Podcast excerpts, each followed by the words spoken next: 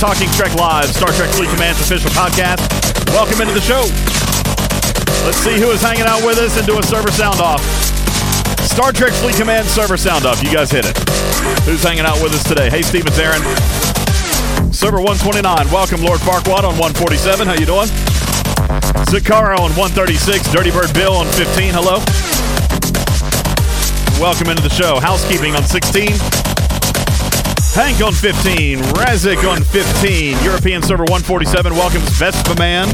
Welcome into the show. Scaly back on 193. Blokeman on 134. Hello, Chala on 15. Quackfu on 31. Mo D on 16. Burn Like Ice on 143. Server 25 and Killer Centaur are here. Welcome. Blokeman on 134. How you doing? Boaz on server 14. Commander Taylor says, uh, hello. Anyone out there? Server 192, hello, checking in. Hey, Wicked Witch on 15, Gallum on 21, Friend Zone on 16, Sliver Surfer, what's up? Uh, Captain Morgan, hello, on the server 31, Mishra on 25, Tech Guy from server 15, how you doing? Uh, Killer Orange says, get to the stupid news, please. Server 17, checking in, how you doing? Shinjo on 26 and 43, how you doing? Housekeeping on 16, Jay Berg on 32, Emperor Son on 141, Dreamweaver on server 17, how you doing? Chadwell's on server 29 And Hani on 18 and 43. V Ready checking in from server 196. How you doing, Legendary Nurse? Server 26 and the Hizzy. Sliver uh, 31. Silent Stabber on server 8. Lord Neelix on 15. Hudson on 146. How you doing, Darth Quarantine on 18. Corn on uh, server 8. Maztec 32. Twab on 22. Dark Lord on server 13. How you doing? Cawthorn on server 8. Lots of server 8 checking in. I appreciate it, guys. Hey Pops on 37, welcome. Virtual Army on 135. Haven is here. Jet Ski is here from server 37. How you doing? Haven on 27. Yep, gotcha. Hey, what's up, Admiral Proton, superhero of server 17. How you doing? Welcome into the show. Spock the Avenger says, uh, "Where am I?" you are on server 13, sir. Mjolnir says, uh, "Hello" from server 1, uh, 156. Hurricane on 144. Raxnar on server 8. Bernard on 28 and Karkin on 15. Data also here from Server 32. How you guys doing? Welcome in to the show. Appreciate you guys all being here. Uh, it means a great deal that you guys uh, continue to check in and continue to come and hang out with us on the show. I uh, hope you guys are enjoying our new video series. Snake Eyes and I have been uh, hard at work on that and uh, would like to invite you guys to check out our YouTube channel. Subs are steadily rising. We would like to uh, remind you guys, if you haven't done so already, get on over, check out our YouTube channel, click that subscribe button, and like some of the videos, watch some of them. We've done some really cool stuff. real quick, Snake Eyes, I want to throw out a correction really, really quickly on our last video. This was the known associate video, and uh, it was just a goofy error on my part. Um, all of the percentages that I read out loud, those are correct. Okay, that that was fine. The only thing that was incorrect is the uh, the the summary graph or the chart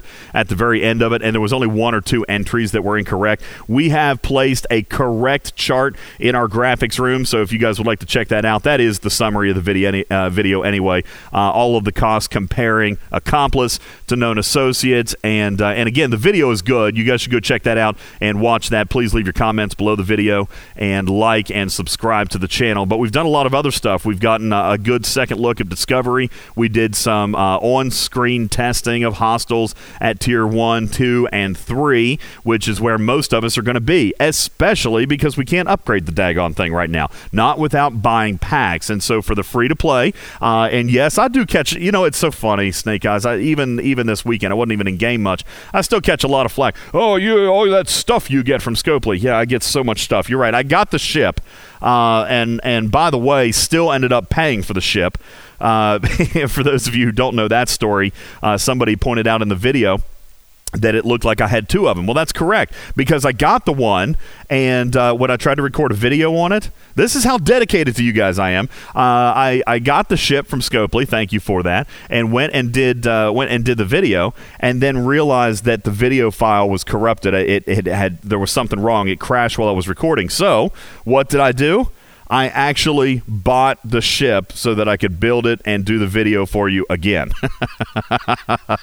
yes, I spent $50 just to make the video for you guys because I got the ship. So, yes, by the time I earn it in the uh, Battle Pass, I will have three Dreamweaver. And that was completely unintended, but I'm going to end up with three of them. Uh, and yay, right? Uh, three discoveries. You know, I, I would have been happier if I had gotten three Stellas, but I have three discoveries, which, you know, is not going to really do me any good there. Yeah, it, it could be a tax write off, I guess. But uh, yeah, I actually ended up buying the ship so that I could do a video for you guys. But uh, most people had to ship a day before I did. But anyway, uh, so there are some good videos there. Please, uh, even if you know the information, golly, check it out. Uh, like Arnie did. Arnie watched the video and then corrected me on it. So I appreciate that too because we always want to make sure that we put the correct information out there.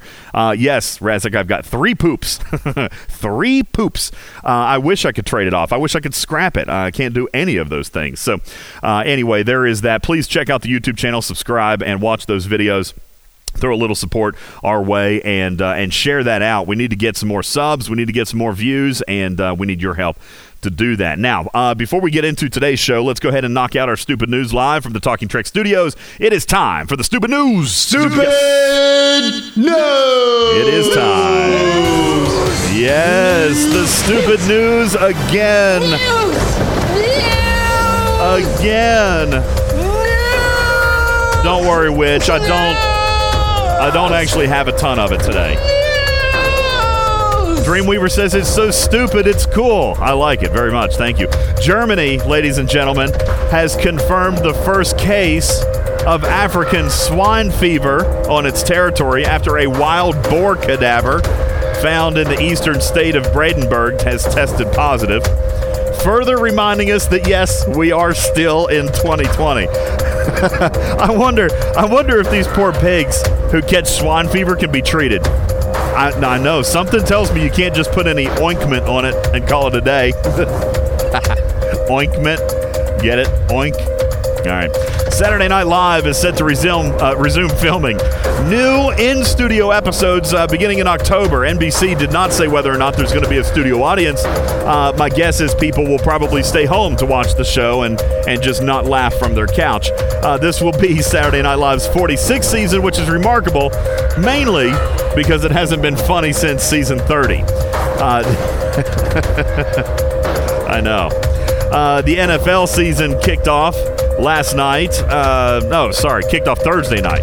Kicked off Thursday night as the defending Super Bowl champions, the Kansas City Chiefs, battled the Houston Texans at Arrowhead Stadium. Arrowhead Stadium was filled to 22% capacity, with only 16,000 fans uh, at the maximum being allowed into the stadium. The Chiefs are not used to playing in a stadium with only 22% capacity. It's kind of more of a Jaguars thing.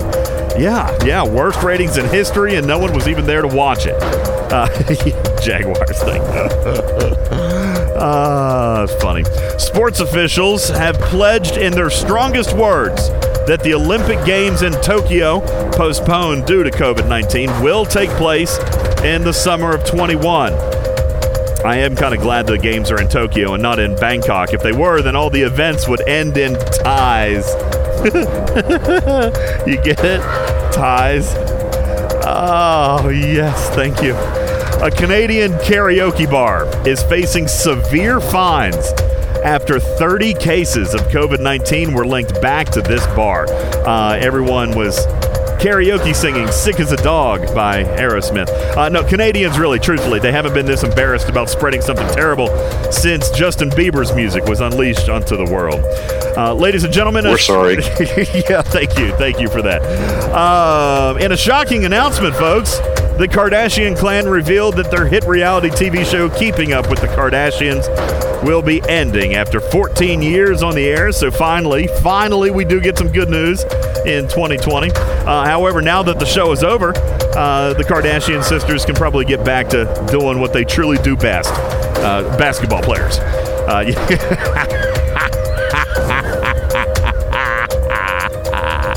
and there's your stupid news. Uh, yeah, see, which it was short today. Uh, thank you, Quack. I appreciate that. Thank you. See, it was it was short today. I got a lot to do. I had I had a very busy weekend, um, guys. So let me let me fill you in here just for a second. I, I am going to tell you about my day yesterday. I feel that I feel compelled to do this today. It's something that that I've never uh, done on this show. It's not something we're going to do on any kind of regular basis. We've never ever done it, anything like this. All right, so guys, uh, you're witnessing Talking Trek history uh, here. Uh, it's not something that uh, that we've ever done before, but. Um, I uh, Snake Eyes and I were talking yesterday. we were on the official Discord, and we were trying to decide what we what we could focus on today what we could focus on today, uh, and and there really was was only two clear directions, right? There were only two clear paths. One was uh, fire and uh, and destruction and and negativity and toxicity. And you guys know me. That's that's not really what I'm about. Okay. Um, I. My mama always taught me if you don't have anything nice to say, then don't say anything at all. Which is why, uh, which is why we actually almost canceled the show. We almost canceled the show uh, because there is absolutely nothing positive. Nothing positive that has happened in the last few days, and it disappoints me. So, uh, it, it, disappoints me a great deal. Now, don't don't get it twisted. We're going to talk about the game, uh, but I had a wonderful day yesterday, and and I want to tell you a little bit about it. I had a great day yesterday. As a matter of fact, I was on the official Discord uh, for a little bit early, and uh, it was just, I mean, it was bonkers, right? It was bonkers. And so I decided uh, that we were going to do something different today that was actually going to be something positive. And uh, and I, t- I talked to Snake Eyes. I actually talked to a couple of people about it. I even told Jess on the official Discord, uh, official moderator, I said, you know what? I think I have to check out today. I, I, literally, I think I have to sign off. I think I have to close Discord because um, I, I, just I, I can't do it today.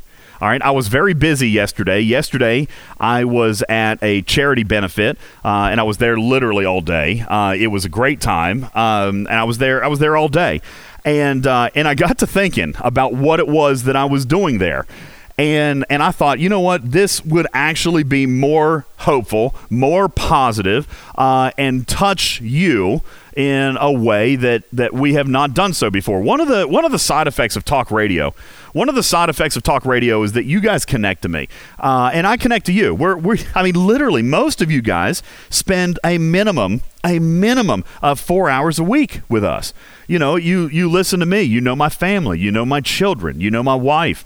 Uh, you know what I do for a living. You you know we we. we spend so many hours together every single week and, and in a lot of cases you guys know me better than i know you with with a few exceptions you know some of you i, I talk to and, and work with on a daily basis and and other of you uh, are just listeners of the show and, and i thank you for that you you could never know uh, how important that is to me and so uh, Snake Eyes and I decided to to give you a peek into my world just a little bit, and uh, and and he asked me what I was doing yesterday, and he said, you know what, we I want to help you. Um, I, I want to help, and I and I bet our friends would too. So after giving it a little bit of thought. I decided that we would do this today. Uh, this is not, again, something that we're going to do with any degree of regularity, um, but I uh, I felt that that it would be cool to give you guys a peek into my world and uh, and and into my family a little bit more so than, than we ever have. So, uh, what we're going to do this evening is is a little bit of a. It's not going to be forever. I, I promise. Uh, 20, 25 minutes. Uh, we're going to talk about this for, for a minute, and then and then we'll move on. Okay. Uh, but yesterday, I'll tell you what I was doing. Yesterday, I was at a softball charity benefit uh, for the entire day. And uh, I got there very early in the morning, and uh, we stayed there very late last night. I really didn't spend hardly any time in the game at all yesterday. And, uh, and softball teams, adult softball teams, had uh, come from all over the region, all over the place uh, to come together, have some fun, throw back a few beers, hit some home runs, and support a young lady named Halen. Uh, Halen is my niece. Halen was diagnosed with juvenile onset diabetes. That's type 1 diabetes at the ripe old age of three years old. This is different uh, than the diabetes that many of you may be familiar with, and that it's typically diagnosed in children, usually very young children, uh, and it affects them for the rest of their lives. She will always be diabetic. There's no cure, there is no cause, there is no genetic anomaly, there is no surgery that can cure her. Uh, she has to watch what she eats, watch what sports she plays, and who she's around. And even now, in the face of, uh, of a global pandemic has to be ever more cautious. As the simple cold or flu can affect her in ways that we take for granted. A temperature can uh, throw her blood sugar off in ways that could damage her brain, uh, her heart, her kidneys, and any other major organs. Diabetes, if not managed, can be lethal. So, how did a three year old manage her disease? The first three years uh, of her diabetes were a roller coaster, folks. Multiple hospitalizations, trying to find the right balance of insulin for her tiny body. Her mother quit her job to take care of Halen because she couldn't be at a daycare in the event of a major spike or drop in her sugar. Halen spent three years with endocrinologists to find a balance for her sugar.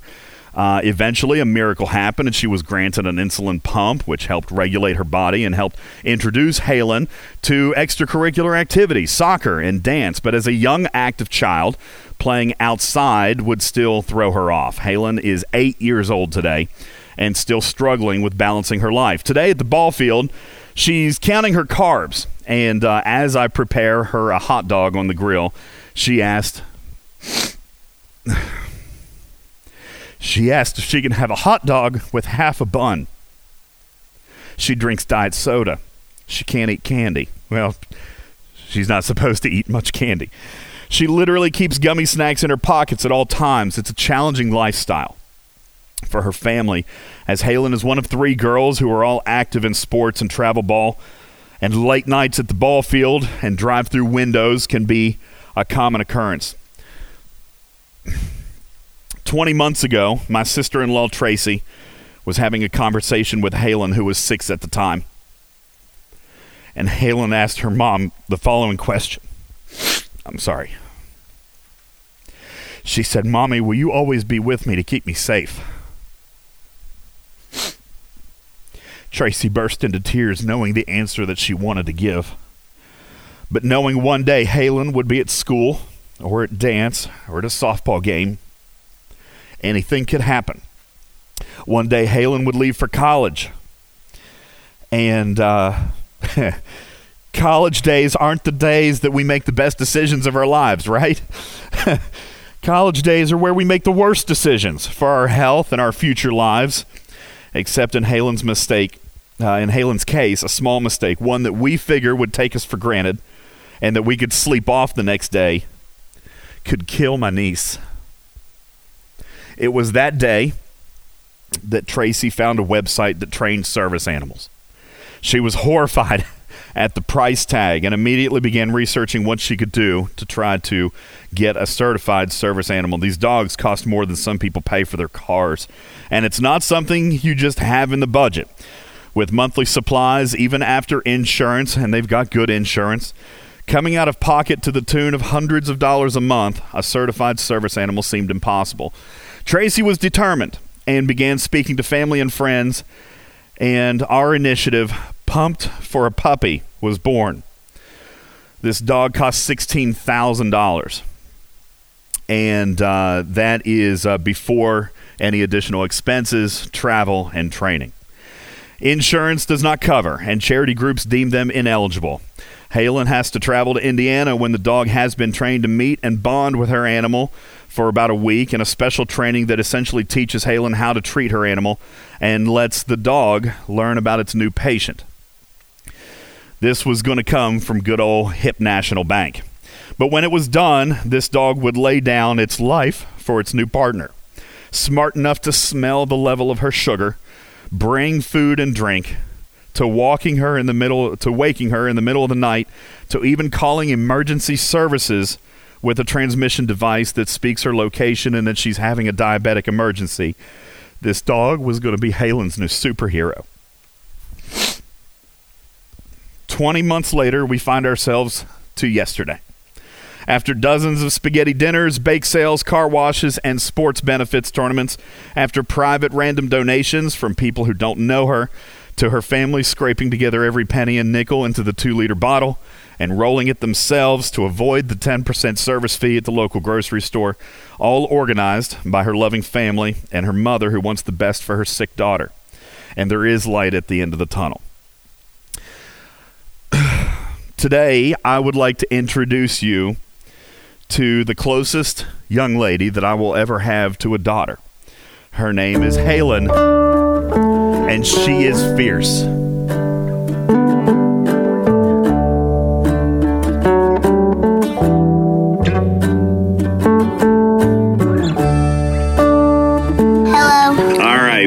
Today? Um, uh, we're at a softball tournament, the co-ed softball tournament for to raise money for my diabetes alert dog. Your diabetes alert dog. Halen, my friends listen to me talk about super nerdy stuff all the time, but today we want to talk a little bit about you. Um, tell me, how old were you when you found out you were sick? Um, I was three and a half. No, three. You were three years old. Yep. What are you sick with? Type one diabetes. Can you tell me a little bit about type 1 diabetes? Um, so you you you put your pod on. It usually doesn't hurt at first, but when it gets on, it hurts a little. But then it just goes away when you get used to it. And then you usually get a Dexcom four, but you can get a Dexcom six for about if you want. But I used I had the Dexcom four, and then I got the De- Dexcom six. What does your Dexcom do? It it's an app that you have to get on your phone, or you can have like this little control thing, and it actually shows your numbers on it. What numbers are you talking about? Um, about like maybe thirty to like five hundred. 32 and 500. What are those numbers? What do they mean? Um, they mean uh, thirty to. 80 is low, and then 90 to 500 is the highest. All right, and that is measuring your blood sugar, right? Yes. Okay. What happens? How do you feel when your sugar is off? Um, well, blood sugar is low. It usually just it feels like you get really dizzy at the point. You get really dizzy when your Yeah. blood sugar is low. What Yeah. about when it's high? When it's high, you can tell the difference. You feel wobbly, but you can tell the difference between when you're low and high. How old are you today? Um, I am eight and a half. You're eight and a half. What What does a normal day look like for you? Do you, do you go to school and play sports and stuff? Um, I do dance. I don't go to school until like three weeks.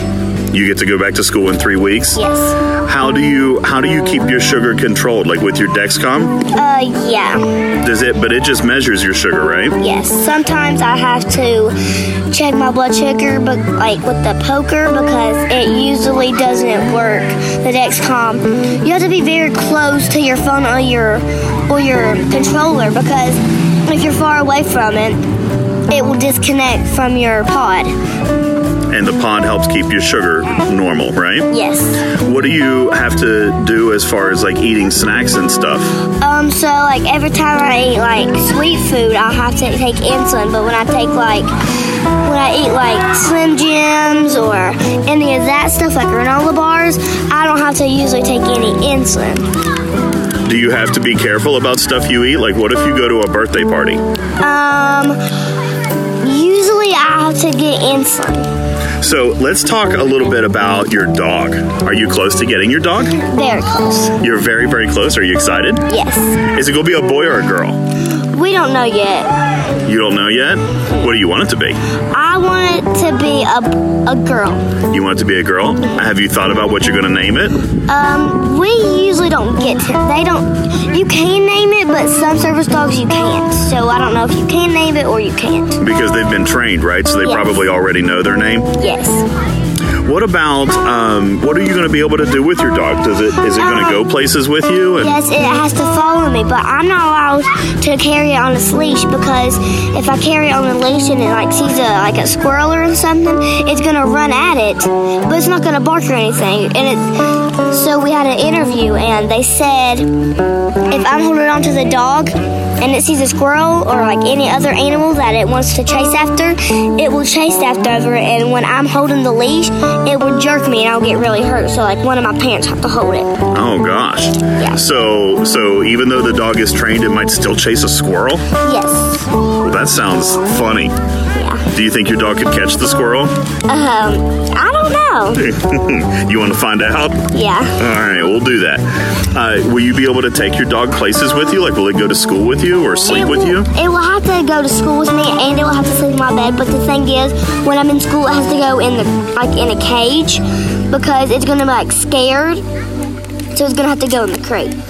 So you take the, the dog crate with you into your classroom? Yes. Okay. And it sits in there. Do you feel like this dog is going to keep you safe? Yes. Why do you feel that way? Um, because they train them for about like eight months, and then I just feel like it, it's really easy to train dogs, but sometimes when they're like wild dogs, you can't really train them. But I think they're the dogs are going to be very calm. What is it going to be able to do for you? Like, what if your sugar drops in the middle of the night or if it's Eh. too high? It's going to like tap me, but they're going to have to like tell us when we go to pick it up. So when you go when you go to Indiana and you meet your dog, Yes. they're going to tell you what it what it will do for you. Yes. Okay. Are you excited to bring it home? Yes. It's going to be really soon, isn't it? Yeah. How many of these types of softball tournaments and car washes and bake sales and stuff has your mom done for you?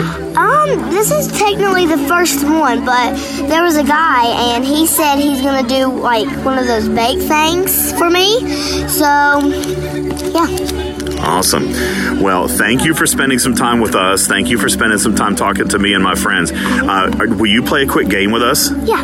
All right. So, do you know what Star Trek is? No. You don't know what Star Trek is. You know that Uncle T is a huge Star Trek fan. Are we getting ready to get hit with a softball? Yeah. Are we? we better watch out. Yeah. So, you don't even know what Star Trek is? No. It's a cool TV show and a bunch of movies. Live long and prosper. If you guys only could see the look on her face right now, it's one of complete and total not understanding of what we're talking about. Okay. Well, I'll tell you what, let's play a game. I'm going to ask you some Star Trek questions. Is that cool? Yeah. All right. You just take your best guess, okay? All right, here's one. Uh, there is one centerpiece flagship of most of the Star Trek TVs and uh, movies, uh, TV shows and movies. It's called the Enterprise. Okay, what else has been a ship in Star Trek? The Death Star, the Santa Maria, the Discovery, or the TARDIS? Uh, the first one. The Death Star? Yes. Okay, you're absolutely right. Good job. okay, Captain Picard had his number one commander by his side always. He was his right hand man. What was his name? Was it Data? Was it Han Solo? Was it Porthos? Or was it Commander Riker? The third one. Porthos? Gosh, you are so good at this. Good job. All right, question number three. In Star Trek Discovery, there are characters from all kinds of different species. What species was Commander Burnham? Was she a Borg? Was she a Care Bear? Was she a dog or a human? Um, the last one. A human? Are you sure? No. You're not sure? No. The first one. A Borg. Yes. Okay, good job. Phew, we almost missed that one. Okay. all right. There was one famous dog, all right? Just like you're getting your dog, there was one famous dog in Star Trek. He was the dog of the captain of the NX 01 Enterprise. What was his name? Was it Fluffy? Was it Beast? Was it Spot? Or was it Porthos? Uh, the second one. Beast? Oh, yeah, definitely right, because he was so mean. He was a big, huge monster. It's crazy. All right. All right, here's your last one, okay? Who is your Uncle T's favorite Star Trek captain? Is it Picard, Pike, Kirk, or Janeway? Uh, Janeway. Janeway? Yeah. No, you got that one wrong. That is just plain wrong. no, it, it's definitely Picard. Okay, but you did good. Four out of five ain't bad. You know what I'm going to do? All right. I didn't even tell you this in the very beginning, but for every correct answer, every correct answer, I'm going to give you a hundred dollars towards your dog. Wow. Wow, right? Five hundred dollars. Well, no, you got the last one wrong. Well, yeah. Yeah, but you know what? We won't tell anybody. Okay. Yeah. All right. We're going to give you five hundred dollars towards your dog. Oh wow, that's All a lot. That is a lot because I want you to have your dog so you can feel safe. Yeah. Okay? There. Very safe. All right, we're about done here. Do you want to say anything to my friends before we go? Do you want to say hello? Because right now, right now, what I've asked them to do, Uh-huh. I've asked them also to uh, help me raise money. I've asked for them to use our PayPal link, and I've asked for them to donate, even if it's just a dollar or three dollars or ten dollars or a hundred dollars. I've asked them to help us get your dog today too. Do you want to say anything to them real quick? Um, just thank you for helping me out and trying to get this dog. Um, it's really helpful, and I just want to say thank you. All right, you're very, very sweet. I love you very much. I love you. All right. All right, guys. Now I'm here with Tracy. Tracy is Halen's mom. Halen is the middle child of three girls, so Tracy stays pretty busy organizing everything uh, and uh, trying to not only keep everything balanced with all the other three or the other two kids, but with sports and school and travel, and then of course managing this disease. Trey, how many special events have you organized in the last couple of years for this for this fundraiser? Um, I would say doing what we're doing today is probably all the fundraisers. It's probably seven or eight total, but we have a few more organized as well. What is this dog going to cost you? It's fifteen thousand dollars plus a trip to Indianapolis for a week. All right, so 15 grand. Uh-huh. That's more than some people spend on their cars. Yes. Um, did you have to put down a down payment? Like, what's the order process for getting a, a diabetic alert dog? We had to pay a three thousand dollar deposit and sign a contract, um, just stating, you know, how we have to take care of the dog, um, all of its rules as far as it has to wear its vest, all of that. Um, then we're on a wait list, eighteen to twenty four months. They'll call us, let us know her dog is ready. And we go to Indianapolis to train for a week, and then we get to bring it home, and we have to pay the remaining twelve thousand dollars. How far do you have left on the journey as far as fundraising goes? At this point, I don't have an exact number. I know we're getting pretty close, but we do want to raise enough money to help cover all travel expenses and anything that the dog will need once it comes home so that we're not scrambling to get everything ready. When were you able to make the down payment on the dog? Uh, it was the beginning of May, I believe. This year, Yes, May of this year. 2020. Yes. So if it's still 18 months away, is that what you're saying? So it takes 18 months to train It- this animal? It takes six months to train, but with the waiting list, um, 18 to 24 months is the average wait time total. So, so even though we're about ready to pay for this animal, we could still be a year waiting for it to come home. Absolutely. Okay. So you asked me not to do this. I'm going to, and I and I don't want you to cry. Well, I will. Can you? Um, yeah. When I was writing these questions, I kind of I kind of did too because I remember this time right. as our family. Can you um, can you tell my friends about Halen's first night in the hospital? No, I can try. Um, she was three years old. She had went into bed, and she got up several times crying for something to drink. And I just thought she was being a typical toddler. You know, I don't want to go to bed, mommy. I, want to stay up. I, my husband, he said, "I'm going to take her to the ER because I know you won't sleep." And he went. And about one o'clock, he called me and he said, "Trey, I need you to get to the hospital." Halen's blood sugar is 431 and they're admitting her to ICU. And it was a snowstorm. I was at home with my other two kids. I had to wait on mom and dad to get there. Uh, my dad drove me to the hospital. By the time I got there, she was already started on her IV. She was hooked up to all kinds of monitors. Um, it was rough. They checked her blood sugar every hour for 24 hours, then every two hours for 48 hours. Uh, probably literally the worst day of my life. Were, did they give you your diagnosis that day, or It was probably the next morning. I don't, even though we suspected type 1 diabetes, they had to wait until they got all the blood work and everything to co- confirm. So I, I believe it was early the next morning. Now, there's there's a ton of misconception. I know that that you face this almost every day. It's crazy because there's a lot of, of miseducation or misinformation about type one diabetes. Because uh, you know you're incredibly active in your community. You're socially active on Facebook because of all these I- events that you try to organize and the fundraising that we try to do. Not to mention just the awareness that you try to bring to a Right. disease that a lot of people don't know anything about. Right. Can you can you tell us a little bit about type 1 diabetes and how it's different from the diabetes that most people are aware of? Absolutely. Type 1 diabetes is it's not caused by eating too much sugar. It's not caused by being overweight, anything like that. Type 1 diabetes is an autoimmune disease and it's caused by um, her body attacking itself and causing her pancreas to quit producing insulin, and insulin is used to, to, convert sugar to energy. So, therefore, if she's not able to produce insulin, her body is not able to convert glucose to energy the way that it should. Are you sure it's not caused by being a chunk? Because, I mean, look at her you know, all, I mean, my all God, 58 pounds of her. all 58 pounds soaking wet. She's she's with us right now, guys. She wanted to be able to watch and listen, so she's standing over there smiling right now. But yeah, just uh, I mean, just a huge lard. um, let me ask you this: that obviously was a really really rough night. I remember that night. I remember you calling uh, your sister, my wife, and and you know that was that was a very stressful night. How has your life changed since then? It's been five years. How's your life changed as a mom who's managing a pediatric diabetic? Right.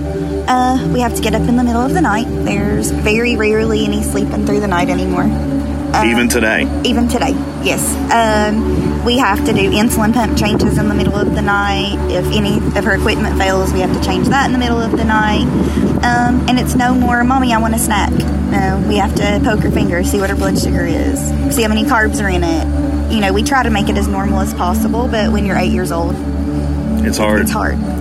Um, talk us through the last five years. When this first started, it was finger pricks, and um, through a lot of uh, effort and a lot of research, you know, yourself, you guys have been able to improve the technology Absolutely. over the last five years. We've uh, we've now she was telling us earlier, she was telling uh, us about Dexcom four versus Dexcom six, um, and and so can you tell us a little bit about some of the stages that you guys took in managing this disease from day one until today? Absolutely. When we first started, it was finger pokes and shots, shots six to eight times a day which as a three year old wow. is impossible.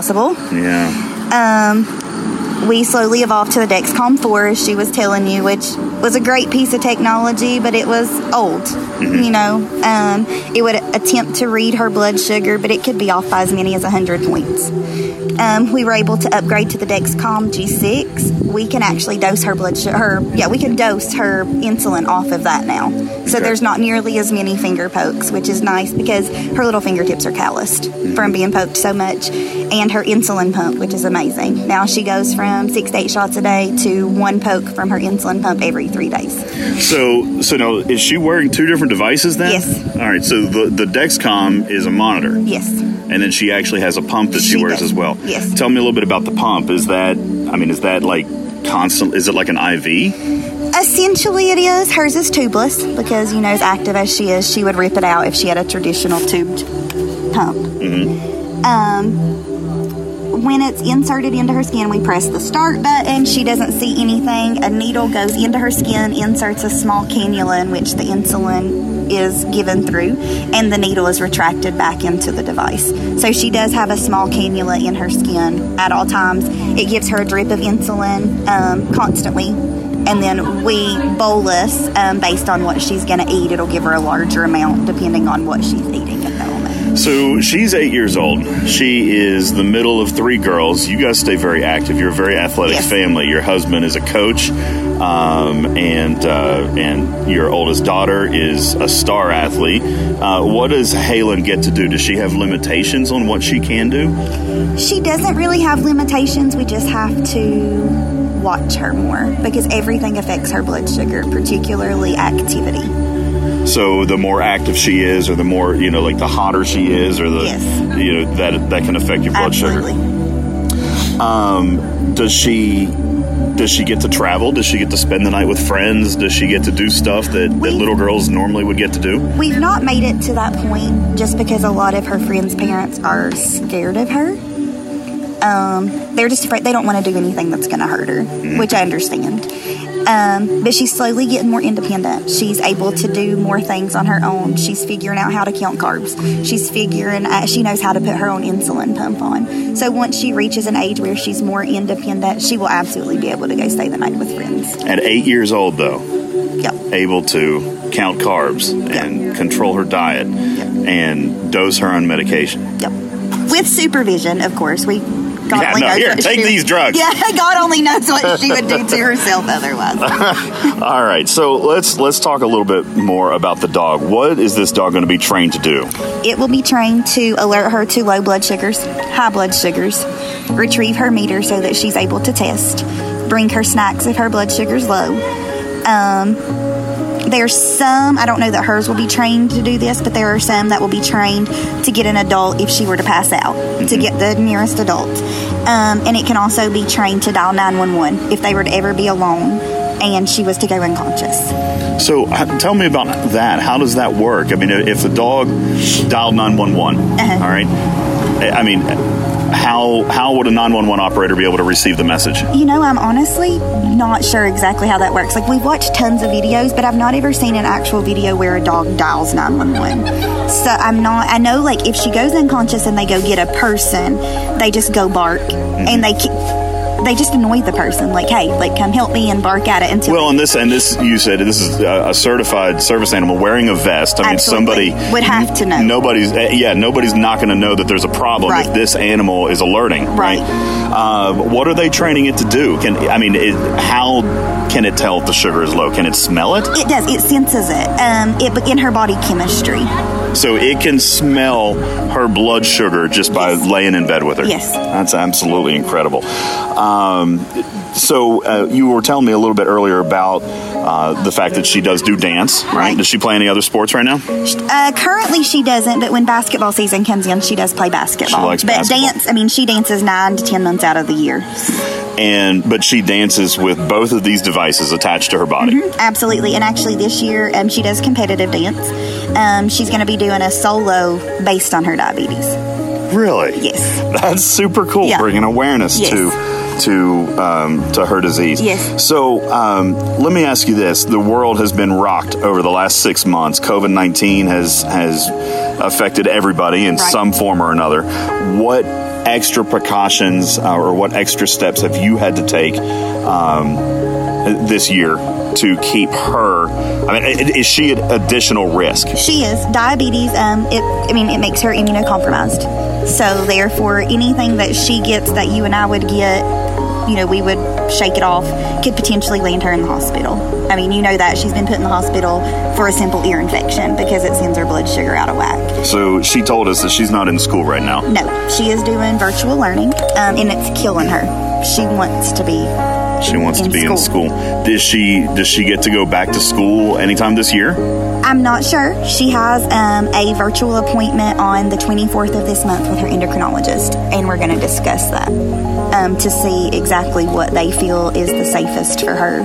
Because I don't want to put her at risk. As much as she wants to be at school with her friends, her health is top priority. Because if if she were to catch this virus or any type of flu or cold, it, it's a lot more serious for her. Absolutely, yes, because her blood sugar factors into it, and it never plays nice when she's sick. So let me ask you this, and I asked her this question a little bit ago. How is your life going to change with this dog? it's gonna be like I- it is gonna give me so much peace of mind which is worth it's priceless it's not worth you know just having that peace of mind um it's gonna help the middle of the night like we may actually get to sleep through the night because she'll have her companion there. And it'll always be on alert ready to take care of her. And that's gonna be huge. Well, we're people on on radio can't hear, but we're kind of looking at each other because we know this story. We um, we've been through this for five years, and we see this beautiful little girl right here who who right now is twerking. I mean, but but she is she is absolutely proud there. So right there on her right leg, that is is that the Dexcom or That's is her pump. that's the actual insulin pump. And so on her right leg, and you know what? We'll we'll share you a picture. Can we send them a picture? And we'll show. Okay, we'll show them a picture here of of your devices. And this is what she wears on the regular, right? Every day. 24 hours a day 7 days a week How long has she had both of these devices now? Um, let's see. She was diagnosed in February of 2015. We got her Dexcom in July of 2015. so a little bit more than five years. And we got her insulin pump in November of 2015. So we're coming up on five years of that. So she's had this for most of the haul. Yes. Um, let me ask you this: as far as because I know that there was a lot of conversation early on about insurance and medical supplies, and I know that a, that a lot of diabetics struggle with this part of it. What has um, I mean, has has insurance helped you guys? Are you still coming out of pocket on a substantial basis? I mean, what what is it that that you guys are forced to pay to deal with this disease? Luckily, the insurance is very well. It pays very well. Um, we've not had to pay very much out of pocket. Um, however, there are so many diabetics that if she didn't have insurance, her insulin pump and Dexcom alone would be over two thousand dollars a month. Two thousand dollars a month. And that doesn't include insulin, test strips, alcohol preps, uh, ketone strips, um, the lancets for her finger poker. Mm-hmm. I mean, you know, and insulin, I mean, you're looking at probably another thousand dollars a month for insulin. Wow. Um, you had mentioned early on when when she had told you that she wanted a dog. Um, we looked into insurance. Insurance doesn't help Insurance will not pay. No. No, that's it's, not at all. It's nothing at all. No. we had looked at different charitable organizations who deemed you guys didn't qualify. Right. Um, and so this this dog, the fifteen grand for the dog, a couple thousand dollars probably for a week of or two weeks of training in Right. Indianapolis. This is one hundred percent. This is fundraised out of your pocket. Absolutely. Yes. Your mama loves you very much. You know that. Yes. well, Trey, thank you uh, for raising my absolutely beautiful niece and the work you've done to provide her with a better future. And thank you for spending a few minutes with my friends. I know they'll be keeping you in their thoughts. And I told her this as well. Um, earlier in the podcast, we put up a PayPal link and we have asked our friends to to help out, even if it's just a dollar, even if it's two dollars fifty cents. Halen's holding up ten dollars, so that's the magic number, right? or is that a one hundred? Is that a one hundred? One hundred. She's got expensive taste. Yeah, no doubt. well, we have we have asked our friends, we've asked our community to help out a little bit, and this is a little something different than we do on a normal basis. But I thought it was important today because we've spent all day here. What time did you get here this morning? I have been here since about 7:20 this morning, and we are projected to probably not leave until at least 11 tonight. Eleven o'clock tonight. So I mean, it's sixteen hours we've Yeah. been here, and uh, but it's been a cool turnout, right? It we've has had we've had probably uh, I've been on the grill most of the day. How many hot dogs did you sell? We sold. sold at least 150. We sold dogs. 150 hot dogs, and there's there's so many people here for you today. I know that. Yeah, these people are here for you. When you when you set this thing up, did these did these people? I mean, because we've got multiple teams here. It's Right. basically just a, a grown up softball tournament. A bunch of people got together just to play ball and have some Right. fun. Were were the, did these people come here for Halen, or was this something that that you know the town set up? Or I mean, what? what how did this even come together? We were um, some family friends, or they went in together, and they're the ones that got the tournament set up. Um, and it's people that they play ball with. I mean, there's hundreds of people here, Halen. Hundreds of people here eating hot dogs and out there and and some candy. And but we're trying not to do a whole lot of candy, right? 'Cause that- Um, I ate like half of the candy. So. you did not eat half the candy. Yes, I You did. probably would. Uncle T would whip your butt. All right, but a lot of these people out here just having fun and they're playing softball and they're here because they want to help you get your dog, right? Yeah. And every single person here paid some money to help you with your dog, didn't they? Yeah. Well, that is super super nice, and I want to thank uh, I want to thank you guys both for doing something really cool, and thank you for letting me be a part of it here today. I have been ultimate grill master today, haven't I? Yes. Yeah, Cooking did you- hot dogs. Yeah, I was. I was cooking all kinds of hot dogs. Were they good? Yes. All right, there you go, guys. Thank you, uh, Tracy. Thank you so much. Thank you. Thank you, Halen. Thank you. All right. For more inf- for more information or to find out how you can help, visit the Juvenile Diabetes Research Foundation at jdrf.org. That's jdrf.org. Be prepared, be in the know, and do your part. Visit jdrf.org. This is Talking Trek. We'll be back in a moment.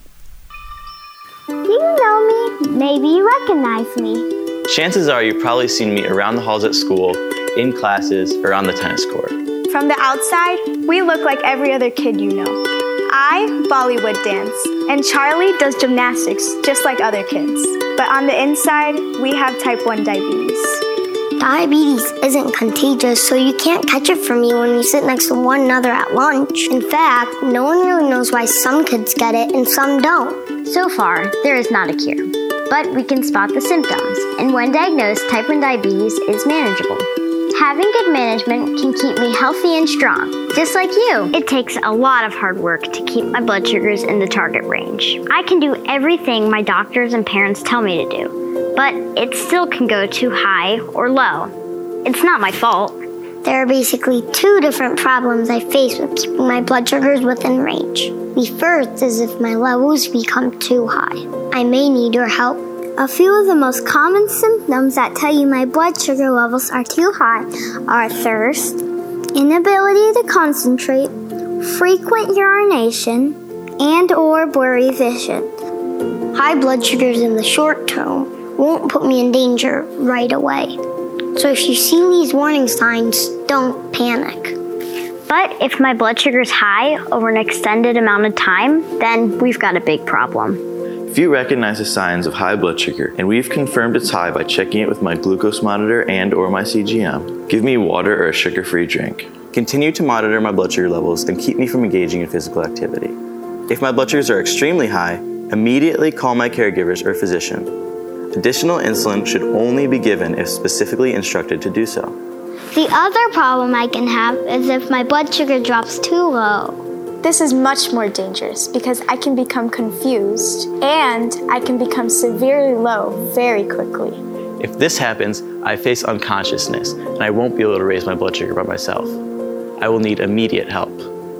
Here are some symptoms to look for if you think my blood sugars may be going low shakiness, sweating, irritability, and drowsiness.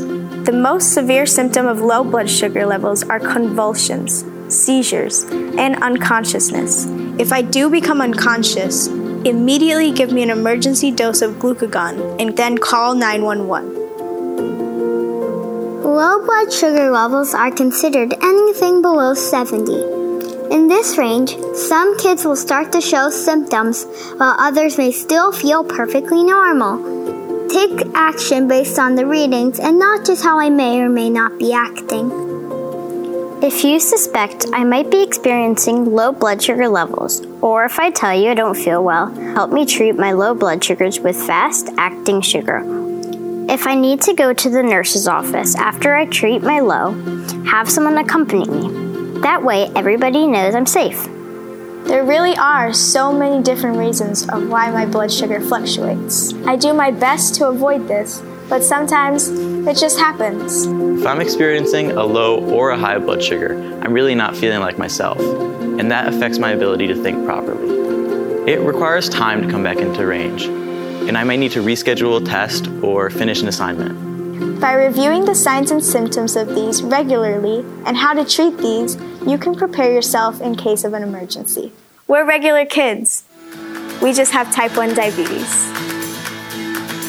So don't be afraid. Learn all you can. And smile at me the next time you see me because I'm just like you.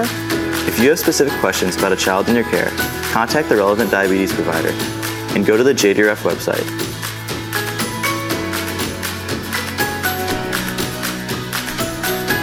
Again, for more information or to find out how you can help support the cause, visit the Juvenile Diabetes Research Foundation at jdrf.org. Be prepared, be in the know, and do your part. Visit jdrf.org.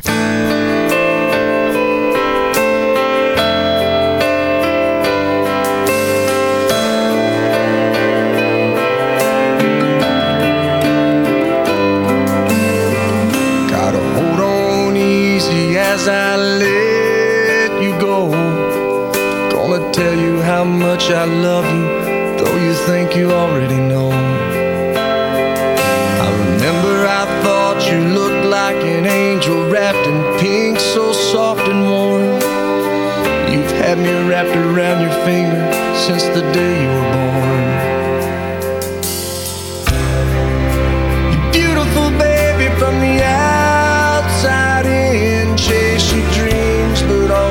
Good evening and welcome back, everybody. That'll lead you home oh. again. Go on, take on this old world, but to me, you know you'll always be You know, my little girl. these kids, 93 million children across the world. Australia and New Zealand have active juvenile diabetes research foundations. 93 million kids suffering with this affliction. And uh, absolutely just mind boggling how strength, uh, how full of strength, how strong, and how fierce these children's are. Uh, these children. I can't. I, my mind is is all wobbly. Uh, your mics are potted up. I'd like to welcome you back to the show. This is Talking Trek, although taking a little bit of a different direction. Talking Trek giving back tonight, and I want to thank you guys so much for the contributions uh, that you are making. If you are listening in podcast form, don't feel like you're too late. The uh, the link is available in our Discord or by visiting TalkingTrekSTFC.online. You can find our uh, our PayPal link and feel free to contribute if you feel so moved uh, in uh, in doing so. Um, somebody has sent me a private message and said, "I feel so bad. I feel so guilty." For complaining about the state of our video game. You don't know, and that's not at all the intention. I don't want you, your mics are potted up, and I would invite a little bit of conversation. We are going to steer back to uh, what it is that we wanted to talk about a little bit today, but it kind of puts you in perspective a little bit, doesn't it? It, it, um, it opens your eyes just a little bit to, to the things that we face or the things that we look at, the things that uh, that we complain about as being something uh, inconvenient or or not uh, not scaled properly or or not having the right rewards, and then um, you know it makes me feel. Uh, it makes me feel petty sometimes uh, to to complain about such things. Then I have my niece ask me for a hot dog with half a bun. You know, um, your mics are potted up, and I'd invite you guys to uh, to speak up or share your stories or uh, or anything like that. And and uh, if if not, that's okay. We can we can steer back and, and talk a little bit about um, you know what we did this weekend. That's what I did yesterday, and and a lot of you folks spent some time in the game yesterday, and um, were disappointed as well for many different reasons. Uh, but uh, you know that that was again snake eyes and not talking about this and i apologize for kind of fumbling over my words because i don't i don't know there are no words. You know there's no words um, for a little girl a, a three-year-old little girl who just wanted something to drink you know who got up all throughout the night and was just really really thirsty. Guys be aware. Look at the signs. Know what's happening, know what's happening around you, especially if you have a friend or a family member that's afflicted with this type of disease. Uh, listen, I'm here to tell you, you know, the symptoms are not any different for type 2 diabetes. They just happen for different reasons. Um, but the symptoms are very, very, very similar. Blood sugar can be lethal. Uh, too much blood sugar can can literally kill your brain. You can become brain dead. Um, it can uh, stop your heart it can shut down your liver and kidneys. Um, it gives you a little bit of perspective sometimes. So, uh, the the intent behind today's show was not to. Uh, please don't feel guilty. All right, there's there's tragedy all across the world. We shouldn't feel guilty. We shouldn't feel uh, that uh, that we that we don't have a right to complain, you know, about a product or about a form of entertainment that we pay for. You you do have that right. That's what's amazing is that you've got the right. You've got uh, the ability to do so. But I encourage you at the same time just to remember that there is real life around you. There is. Uh, disease and tragedy and heartbreak in the real world around us, and sometimes, like yesterday for me, Sometimes it's good to disengage. I unplugged yesterday. I shut down my Discord. I threw up a 24 hour shield. And, buddy, I grilled the hell out of some hot dogs. I grilled the hell out of some hot dogs yesterday, guys. And, and I had fun. I had fun yesterday doing something for my family. I had some I had fun watching our community come together. I mean, I wasn't exaggerating. Hundreds of people, hundreds of people came out yesterday to to play softball. and eat food and have a good time and celebrate my niece and and celebrate the full life that she can and will have and and celebrate the the effort and the ability that her family has given her to properly manage this disease because I'm here to tell you there eh, for for every one person who has a support system for every one person who has a community and a family behind them there are three more that don't all right there are three more children three more diabetics that don't have the money that don't have the insurance, that don't have the support structure, that don't have the community and the family behind them, and they go untreated. And in, in some cases, these children, these children, they don't make it. All right. I am extremely blessed that uh, that my family that I'm married into, I'm married into these folks. I'm married into these people, these good people who have treated it with the seriousness and the and the priority that it deserves. And I mean, how many of you guys? How many? I, you know, I even asked her this yesterday. How many of you guys could spend three, two, three years, two, two years, twenty months, and raise sixteen thousand dollars when when you don't have that? You don't you don't have it. I mean, I, I look at I look at you know my bills on a monthly basis, and I'm like, gosh, I'd like to do this. I'd like to add on a deck. I'd like to remodel my basement. I'd like to do this. I'd like to buy a four wheeler. And there are some children out there that say, I would like a dog so I can survive. I'd like a dog that can let people know if I'm having a medical emergency. So um, yeah, Snake Eyes. Sorry, you say I'm modulating. I, my bad. It might just be, might just be what I sound like. it might just be what I sound like. Stevens Aaron says I can't speak. Uh, too torn up, but would like to share that my little brother had Down syndrome. Totally understand the time and the issues that can happen. He passed away eight years ago, two weeks before his 16th birthday. Guys, there is tragedy. There is heartbreak in the world around you. So, you know, when when things don't go well in this game, that's uh, that's the key takeaway that, that I've got. I, I saw a, a, private message from a player that actually made me smile. It let me it made me smile a little bit. It was kind of a joke, obviously. He said Scopely is actually making me talk to my wife this weekend. you know, uh, and that's true. Uh, I feel like I feel like screen time was really down this weekend, and and you know what obviously that's not Scopely's goal. Okay, I know that that's not their goal. I know that they want to keep screen time, uh, but this weekend was so horribly planned, so horribly executed. Uh, the events were horrible. I, I mean, th- there was just there was nothing. It, the reason Snake Eyes and I had this conversation yesterday, the reason I unplugged was just because I, I, I mean, you guys know me. I can't I can't defend it all the time. You know, I mean, I, I, I, do. I'm a perky guy. I usually find the good.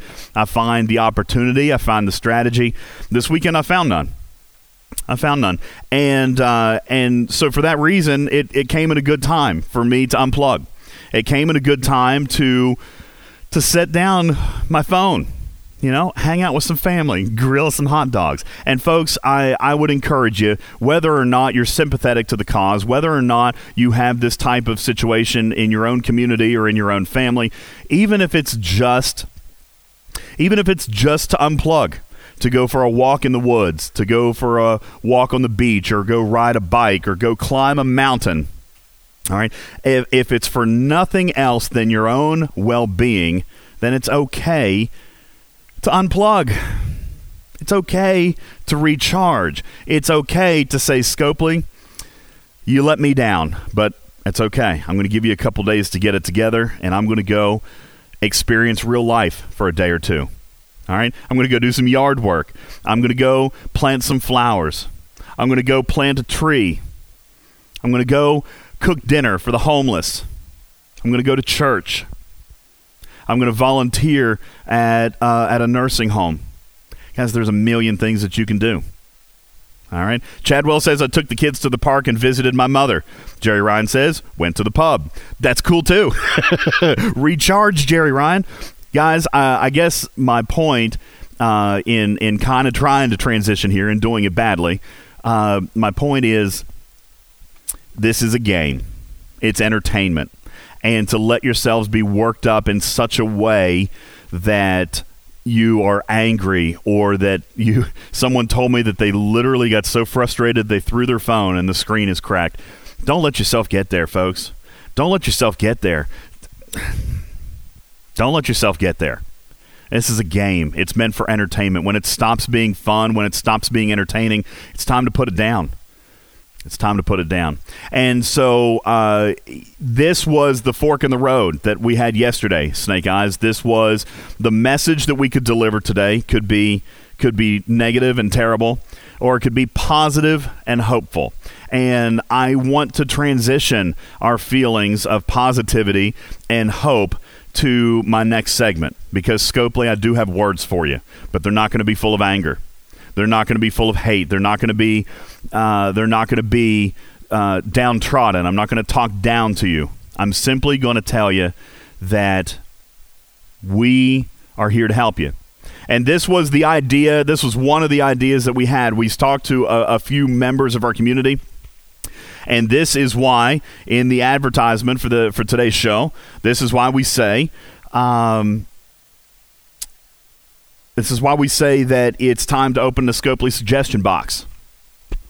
Okay? Because here we've got a real world idea for you. All right? We know it's a game. We know that you guys have families. We know that uh, this was not likely to get fixed over the weekend, and, and that's okay.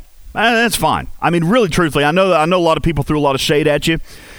Um, I wasn't one, and I'm not going to today. But what I am simply going to say is I think you know what happened this weekend. It was a complete failure from start to finish.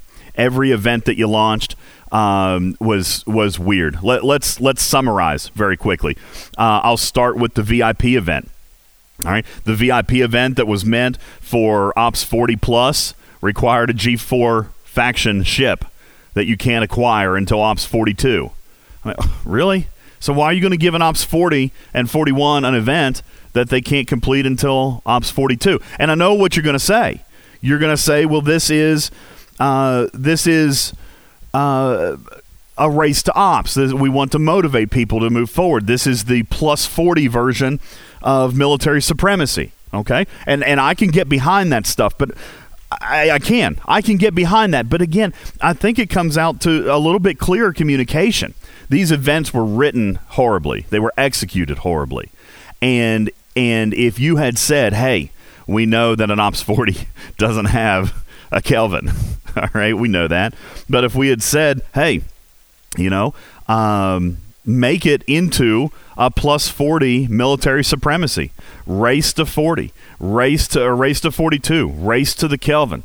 All right. Maybe if you had added a mechanic to obtain a 42 faction ship, then I bet it would have been a little bit more clear.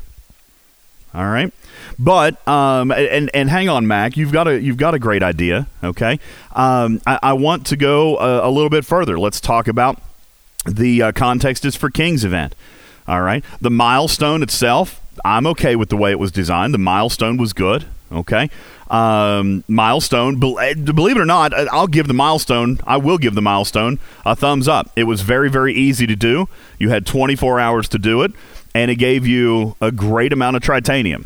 All right. That was the that was the takeaway. The milestone event was good. The tritanium was fantastic. The leaderboard the leaderboard was flawed, all right, and again, in the way that the community perceived it, because even those who had obtained the discovery were not able to cultivate mycelium because their warehouse was full from buying the discovery if they had previously bought the discovery. If they chose to buy the discovery during the event, well, then they ran away with the event because they got points for the cultivated mycelium that was contained in the pack. All right. So that leaderboard was essentially, uh, I don't want to say punishing those, but I mean, if you had, whether you were free to play or had already purchased the ship, you were essentially disqualified. The only players that, that competed and did end up competing in that leaderboard were the players who hadn't yet bought the Discovery but thought that they might and then decided to buy during that event. All right. The only other thing that you could have done, which is something that I posted on the official Discord, that is something that I told other people, was hey, use up all of your cultivated mycelium. you waste it all. Waste it all, and then you can refine some. But isn't there a cooldown on that refinery? So you're literally held up there. You know, it just to me, it was a grindy event. Listen, if you had taken out the cultivated mycelium part and just made it about gathering mycelium, I would have been a million percent more worth it. All right, or, or more behind it, because then it's literally a free to play, grindy event. Who's going to mine the most? All right, who's going to kill the most hostiles? Uh, you know, that would have been fine. The cultivated mycelium aspect of this event was the failure. All right, and therefore the event was a failure. Um, what else did we have this weekend? Uh, well, the, the, the okay, so we talked about the VIP event, and even on top of that, by the way, even on top of that, all right, uh, for the 40 and 41 ops players, but then for the 42 plus ops players, uh, what was the number? They had to kill 30, uh, 70. You had to kill 70 traders from a capital system. Well, that would be great, except there were no non-heavy traders. All the traders were heavy, and and that's by the way, that's not actually true. Uh, the traders were there; they were spawning. But if you had every VIP from every server in a capital city hunting these uh, these traders, they weren't spawning nearly fast enough. All right, they weren't spawning nearly fast enough. So you had uh, you had all heavies. It looked like there were no regular traders, but that's just because they were already killed because of the spawn rate. Okay. Max says there's usually a couple, three, four, five in the system, but if you hunt them all, it takes like 10 minutes to respawn, and that's just with one player. What if there were 10 players, or 15 players, or 30 players, or 50 players on your server trying to go after him? Okay. Big Country just posted a screenshot right there, and uh, and did one. You killed one capital city trader, and Big. I can only presume that that's because you gave up you were tired of waiting. All right. Uh, you know, repair cost on the G4 to kill 70 capital city traders is probably going to require you to repair in the neighborhood of 12 to 14 times. Sorry guys, I'm still I'm still recovering. 12 to 14 repairs. All right, somebody do the math on that. That's about 3 to 4 billion tritanium. 3 to 4 billion tritanium to recover your cost in that VIP event. Yeah, bombastic. Three to four billion. All right. Now, Infinite Key. Uh, gosh, how did you do that? You finished it and it only cost 450 million trite. Please explain your secret because golly darn. All right. What did you, you must have used the jelly. I guess, did you use the jelly? No, the jelly wasn't a G4 ship. I mean, it is a G4 ship, but this event was calling for faction ships. How on earth Oh, Infinite Key used the Valdore. Well, that counts. That's big time. Yeah, I guess. I guess you know what?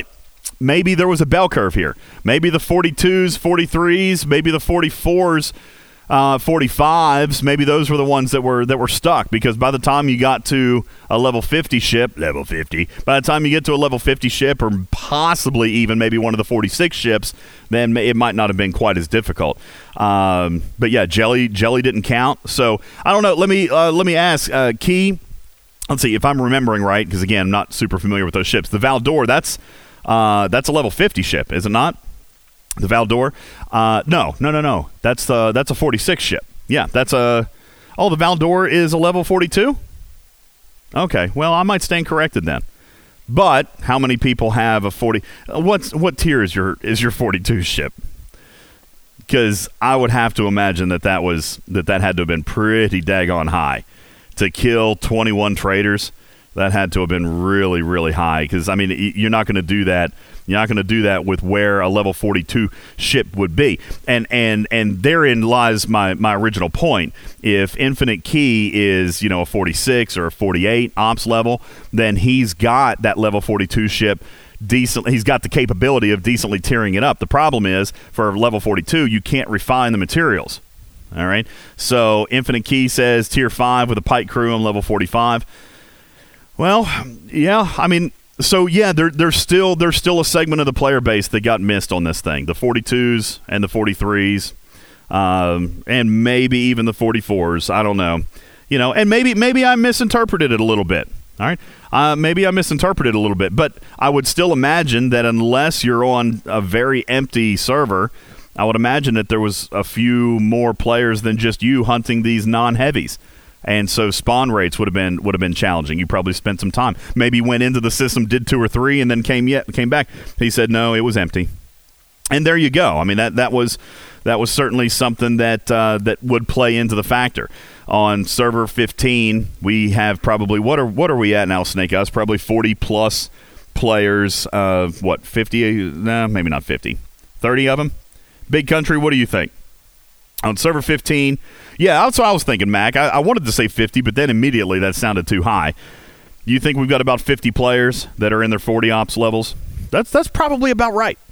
All right, and so it was very busy. It's very busy. Now, Dreamweaver says one pass of the USS Scarporin, and he was done. So it's, uh, I mean, it's just an amazing ship, and I can't wait to have one one day. But, uh, but nonetheless, you know, that particular event, and then the event that the rest of us got, I just, I just didn't, I didn't get the warm and fuzzies. I didn't get the warm and fuzzies. So this is, this is what I was thinking about. All right, how do we, how do we? Because I, think that it's I think that that this event. Uh, let's look at this arc. Let's look at it from the from the vantage view of the arc. The arc itself started out with the uh, the chaotic events. All right, the anomalous. I can't I can't say the name of this event. Anomalous anomaly uh, phenomenon. Chaotic space. chaotic. All right, the chaotic events. They started out, and and of course I did sing their praises. Okay, I did, and still would if they were working. By the way, okay, I liked that event. I liked the fact that it was an that it was an event that you actually had to work towards completing, and that not everybody was guaranteed to win. Okay, I did. I, I sang its praises, and I would again. All right. However, however, I will admittedly say, all right, I will admittedly say that clearly the event was either a not designed for everybody to be able to complete or B, which was that it was poorly designed and not in touch with the capabilities of the player base. Okay? There there is one of two options there. One is optimistic thinking, all right? The other is a little more pessimistic thinking. okay? But it could it could have been it could have been option B. It could have been option A. Listen, if it was truly option A, again, I'm not gonna I'm not gonna harp on it because again, I liked the event. All right, the notifications are what killed it for me. All right, it's what killed it for you. Listen, I don't think did, were there that many people really really super upset that they couldn't max the event out. I think even here we were live within one hour of the chaotic events starting, and you guys were sharing ideas. You guys were getting together and sharing ideas about how to max the points, and it sounded to me, call me crazy, sounded to me like you guys were having a little bit of fun. All right, trying to figure it out.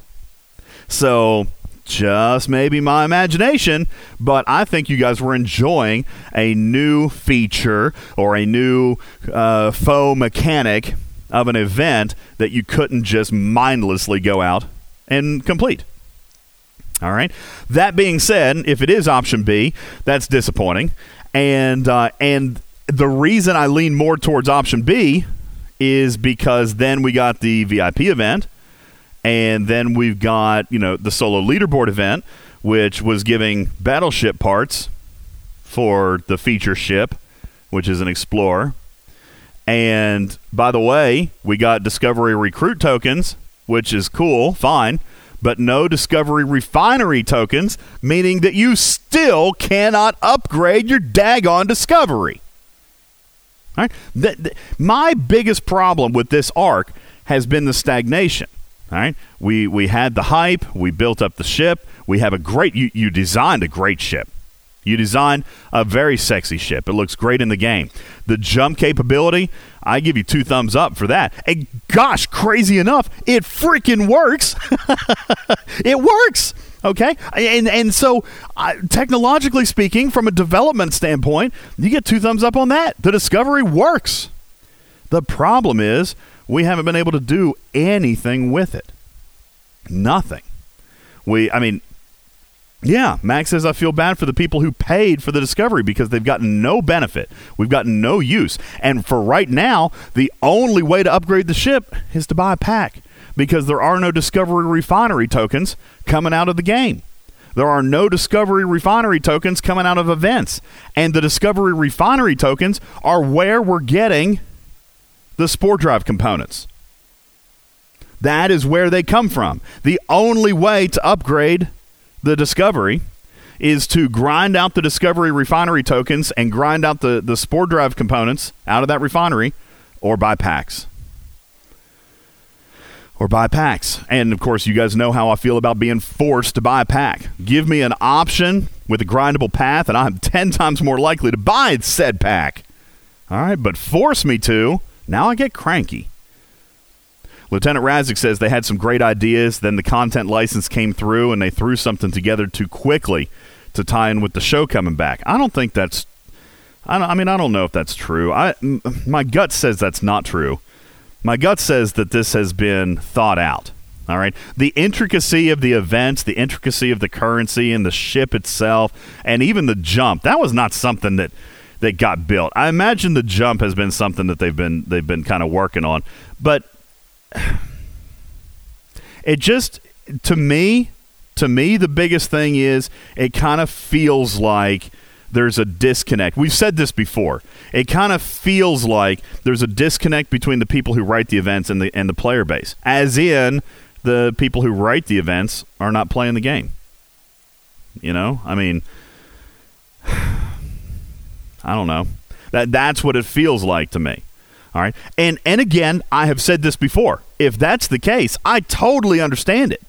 Okay? I totally get it. I do not like to do work, you know, when I'm at home and in my off time. I don't want to I don't want to play a game that is my job. All right? I totally get that. So, here's my idea.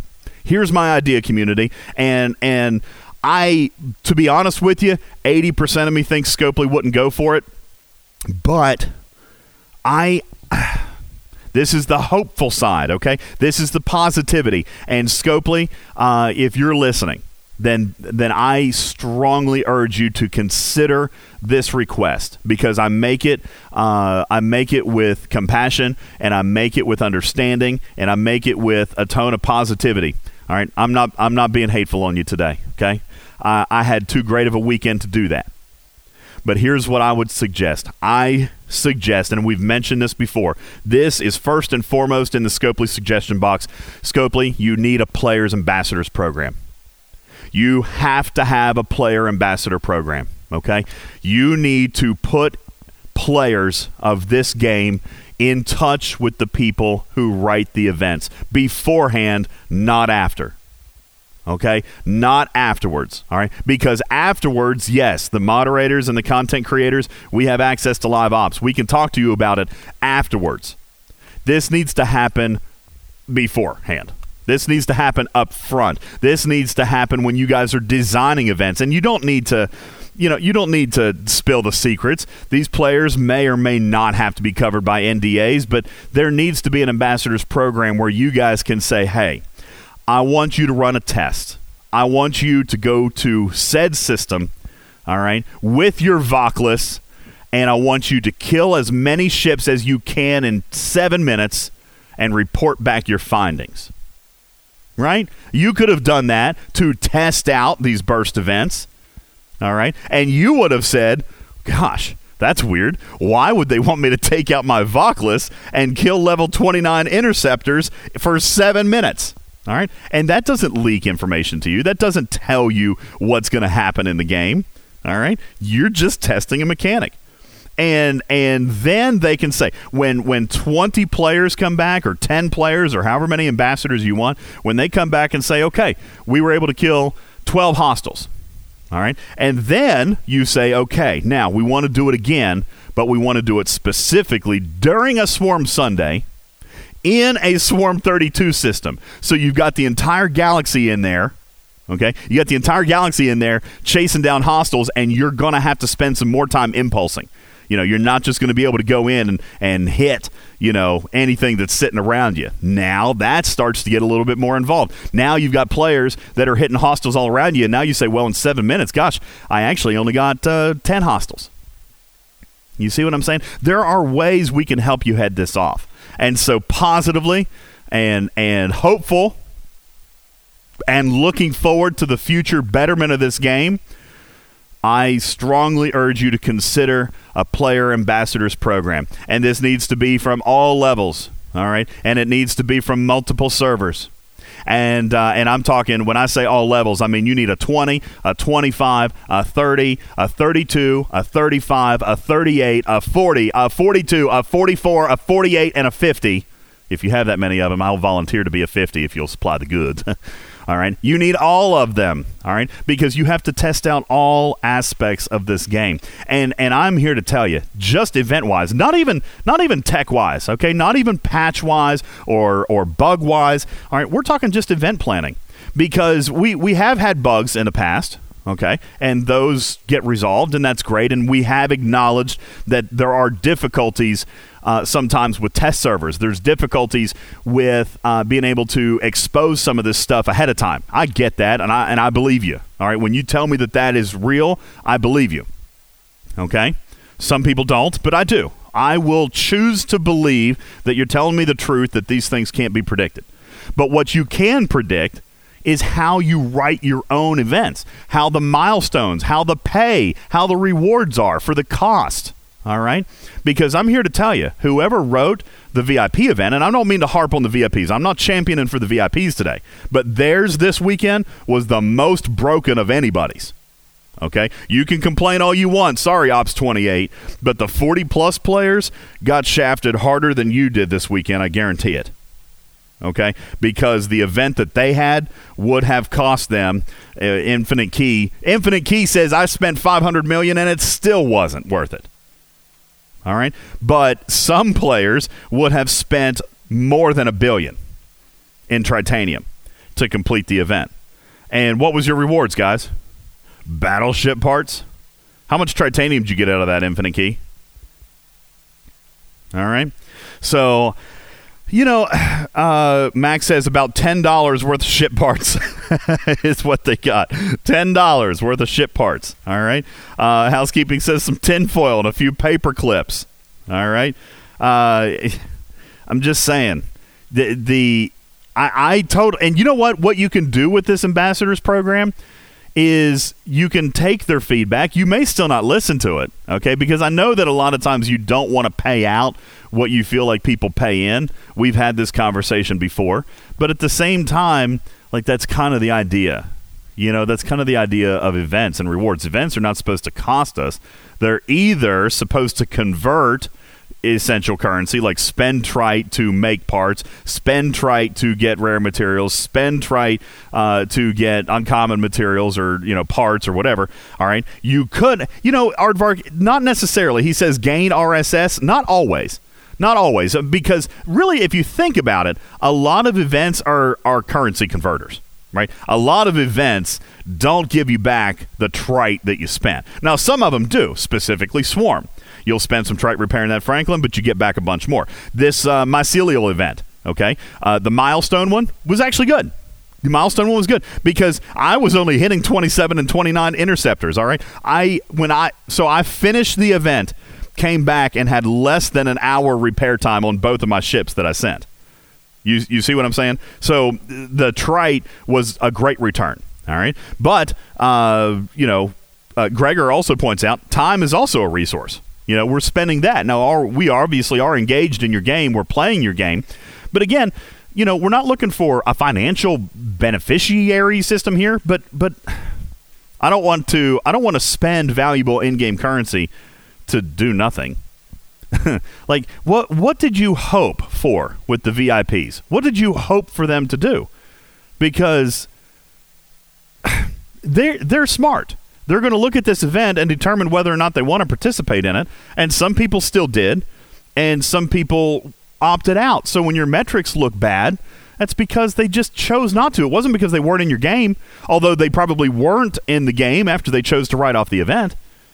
But you know, if if you had said to them, "Hey, we're going to do this event, VIPs. Hey, level 40 ambassadors, we're going to run this event. Here's what it looks like. What do you think?" The first thing they would have said is, "Don't offer it to 40 and 41 since they can't have the ship that you're calling for." That would have been suggestion number 1. All right. Uh, suggestion number 2 would have been uh, let's take a look at the at the parts payout or the trade payout because you're asking us to spend over a billion titanium, and you're giving us, you know, thirty parts, fifty parts, whatever. I don't know.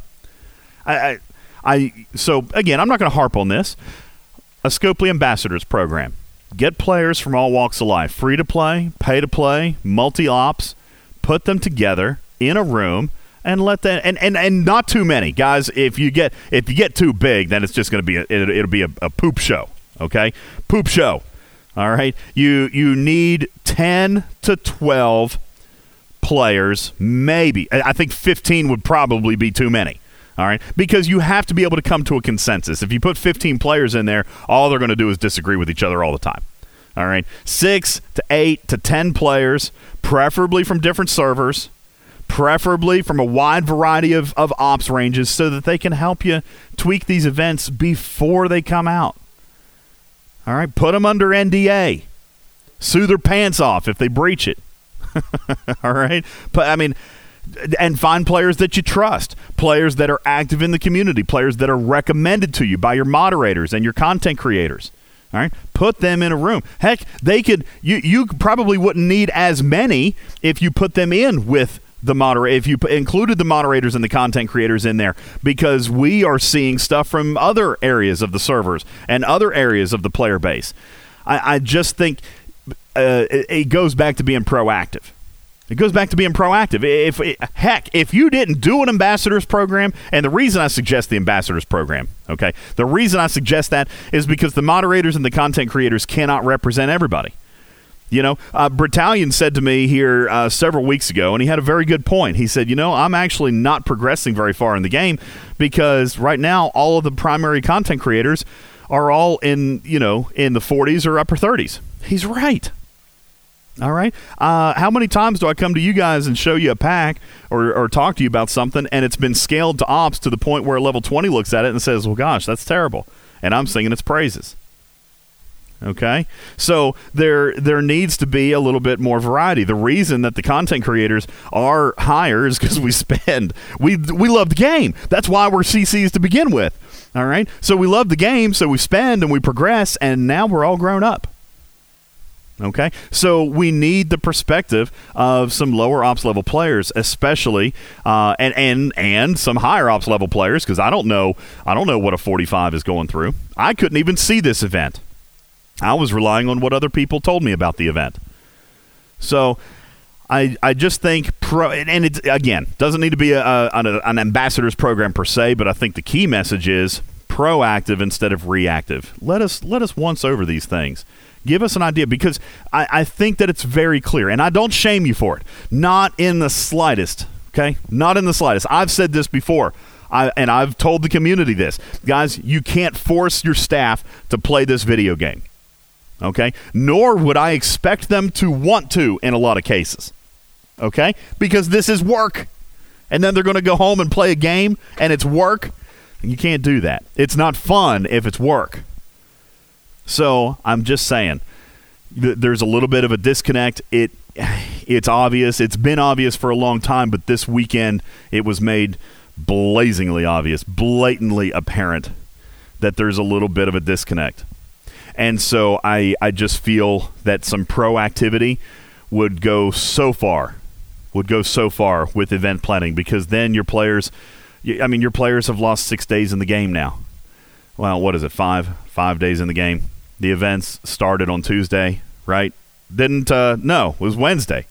Wednesday was the chaotic events, right? Am I forgetting? I don't even know. Golly. Wednesday, yeah, Wednesday were the chaotic events. Tuesday was the arc launch. Wednesday was the launch of chaos, uh, the chaotic events, and and I mean really, Discovery should have been one of the most exciting arcs you've ever done, but it has completely lost its luster. Oh gosh, yeah, we're not even talking about Gauntlet. Thank you, Mark. Gauntlet was was worse. Gauntlet. Let me let me ask you guys a question: Is does anybody anybody have a server where all 50 players have placed? Anybody? Nope. Server 34 apparently has 50 players on the board. Uh, that's the only one. No, none others. None others. Um, and and if I may ask uh, for uh, Blokman on server 34, how? Oh no, you meant no. There's only 34 out of 50. Okay, okay, sorry. So there's not a single server where all 50 players have been able to participate. I, I, think that one. I think that one didn't go the way you wanted it to either. Hey, Gregor, the rewards were not even close to big enough to entice people. I think uh, wow. because mostly the systems are empty. Like the system is empty on my server. Well, there we For go. For the most part, it is. We just talked about that. I mean, literally just said it let us uh, let us help you write these a little bit and let us help you provide some insight before they go live. Because now Gregor let me let me ask you a question because there is the right kind of player for this program and then there's the wrong kind of player for it. I feel like you're a super smart guy and you know that Scopely is not going to flood the economy with one single set of event rewards but I imagine that you could have written a set of event rewards that wouldn't have broken Scopely's wallet but still would have enticed players to go play well, let's be honest. I mean, this was a, a three act qualifier, right? I mean, this was an entire arc qualifier to get in. Then it was delayed, and it is worth about a billion tritanium in the event store if you are in the top five, right? So the, the problem is, is there's no there's no forced mechanic. So like uh, there's they're not doing anything to force people to participate and the brackets are so large, like one through five. I mean, I'm assuming you've seen the gauntlet. You know, the it's one through five, six through 25, 26 through 50, right? Yeah, I yeah, sure. and, and the so that's that's basically three brackets to the event, and one through five get the same payout, six through 25 get the same payout. And there is, if you're in one through five, I mean, you can convert that event currency into like a billion tritanium, which is good. But and but the real I think the real reward thereafter is the research medals, um, which again altogether I mean there's no forced mechanic here, so there's I mean I'm sure I have the problem everybody has. There's Nobody's nobody, in the system. There's nobody to kill. Yeah. And and anything that is is contrived, right? It's two buddies killing each other and getting out so that they can lock in a position. You know what I'm saying? Like it's it's um its uh, setup, so to speak, right? Would you have preferred? Would you have preferred um, a forced mechanic such as using Stellas or using G3 Commons? I I think you. Sh- I think they made 50 tokens, warp tokens, is way too many, and I think you should have had to spend all of your warp tokens and engaged in combat at a much lower rate, like uh, Uh, they needed to have some forced mechanic. So even if you didn't want to do PvP because you're going to lose, you could send in a crappy ship and get it blown up. You know what I'm saying? Like something to force participation, and and the the the t- the time perspective was far too large. You know what I'm saying? Like three or four days, way too much. That's that's the I, it was. I know that's for participation, right? But just the whole mechanics of it weren't well thought out. Like I've got tokens to spend, but I've got nobody to fight. You know what I'm saying? Yeah. Like there's there's nobody to fight. So uh, that was it's not even PvP. Like somebody else said, you might as well have just made it killing hostiles in the system, right? Yeah. Whoever, whoever gets the first, the highest amount of hostile kills, whatever. It's it's basically the same mechanics that got you there to begin with, which is having the strongest ship which is what these PvP mechanics are. Tuvix had a good idea. Make it fog of war, so you can't see who's in the system. That would have been kind of I don't, cool. I, I don't know if that would have changed it. I mean, again, there's there's ways to win to beat this, and that's typically involves a setup scenario. You know what I'm saying? Where you have somebody else in there that's willing to trade Vemet kills or something. I, I don't know. There's way too many ways to game this, and and there's no forced mechanic. So, or or not even a forced mechanic, but some mechanic that doesn't rely on one of 49 other players being in the system. Yeah. because uh, they're just not. I mean, I think Scopely knows it's not turned out well. No, it so. didn't. It didn't turn out well. A lot of players saying that they went in and traded kills, uh, went in with Vemit and just traded kills with a buddy. Um, yeah. Yep. Eh. And and maybe maybe if they made the payout thirty billion tritanium, which by the way is still almost nothing when you're in your forties. Uh, but even if they made it that, that might have enticed people a little more. You know what I'm saying? I don't know. Some people are suggesting uh, timers for time survived. Some people are suggesting suggesting uh, negative points for your leftover tokens, forcing you to use them all. Um, there there are a couple of things that you could have done to maybe spice this up a little bit. Um, you know, for example, you know, yeah, a negative point for losing for having a leftover token. At least that forces people in there. Um, time survived would be an interesting mechanic. Go up into the system and and I mean that way you get points for being in the system. You know, so uh, that would be an interesting mechanic. Although that's a hook that we've never explored. That would be a totally new hook. But actually, I like that hook. All right. Uh, I actually really like that hook. Times time survived. When you enter the system, you get points based on how long you've been there, not points based on the kill. Um, that that could have been something interesting. Um, Korat says, you know, let's get a little bit crazy. How about a jellyfish blueprint for each win? Again, I think you you got people gaming the system there. People would use Vemit kills and stuff like that just to farm jellyfish BPs. So I don't know that that that, that works, but. Uh, I just hope they. I just hope they picked up that the current mechanic is no good and don't use it again. Like, hopefully, yeah. don't use it. Again. please, please, Scopely, don't don't feel the need to recycle this one. Okay, at least not without some major changes. And uh, and again, uh, again, I suggest that a Scopely Ambassadors program could help you with this. All right. And and again, choosing the right players is very important. I think you have to choose players that that understand the limits of your current technology, that understand that the game is what the game is right now. We're literally just talking about minor tweaks in milestones or rewards or structure of events like using the hooks that we have in the game now.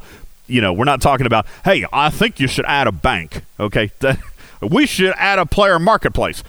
Those types of things are not what I'm after here. Okay. What I'm after here is ways to work within the game as it exists right now, just to make sure that player disappointment doesn't present itself when an award, when, a, when an event comes out and you're paid in battleship parts uh, to as a reward to use and explore.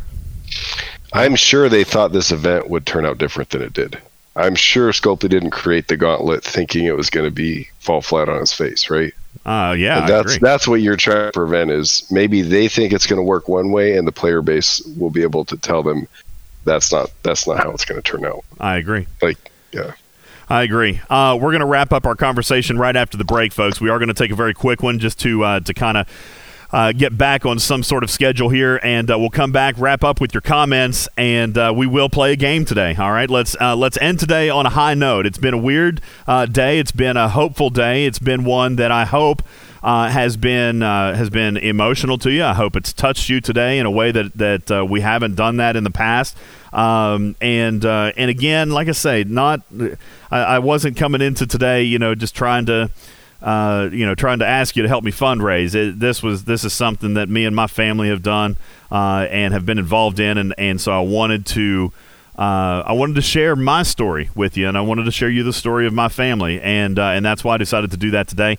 And uh, I know it kind of set the tone for the show, but again, uh, we we could have been it, it could have turned out two different ways. We could have been very angry uh, and I didn't want that. I wanted to uh, I wanted to have some hope and some positivity, and so Scopely, yes, this weekend was a miserable failure. It's okay though. It's okay. Everybody makes mistakes. Let's get back on the horse and let us help you. Let us help you design this stuff in the future. Uh, create an ambassadors program. Volunteer or find the right volunteers that can constructively help you because we know that it cannot be expected of you to engage in work during your free time. we know that. Uh, and we just want to help, all right? Because if we can offer you some ideas before they, they actually hit the game, then I think that can do a lot for customer satisfaction. We're going to talk more about it and wrap up right after this break. My name is Ultimate DJs. This is Talking Trek Live, Star Trek Fleet Command's official podcast, and we'll be back in a moment. This program is made possible in part by a grant from the Flubbermaid Corporation, makers of storage containers that never stop bouncing. Hiya, folks, it's the president here with a song for all you swing voters out there. If you wanna gain clout, you got to talk about campaign. And hey, the more you talk, the more people will listen. Trump's all over the town. Joe's an old clown campaign. You know, nice guy, but he's getting up there in years. He is. Fake news lies, deep state spies, they hate my campaign. And believe me, people can think what they want about my campaign. All I know is we're stronger than ever in the U.S. If you like Fox News, there's no way you can lose campaign. And we're not going to lose. We're going to come out on top. When the race is won, they'll be suing a ton campaign. Oh, believe me, I know they're going to be suing. They will lie, they will spy. I'll get by. Campaign.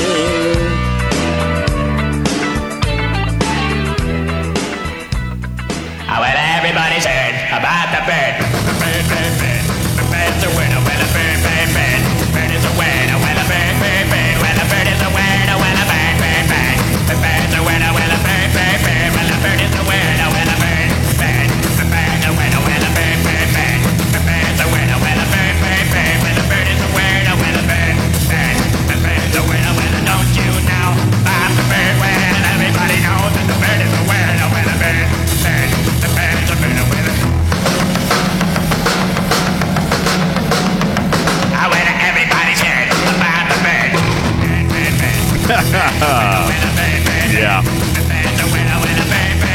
Somebody asked for it, and I thought, you know what?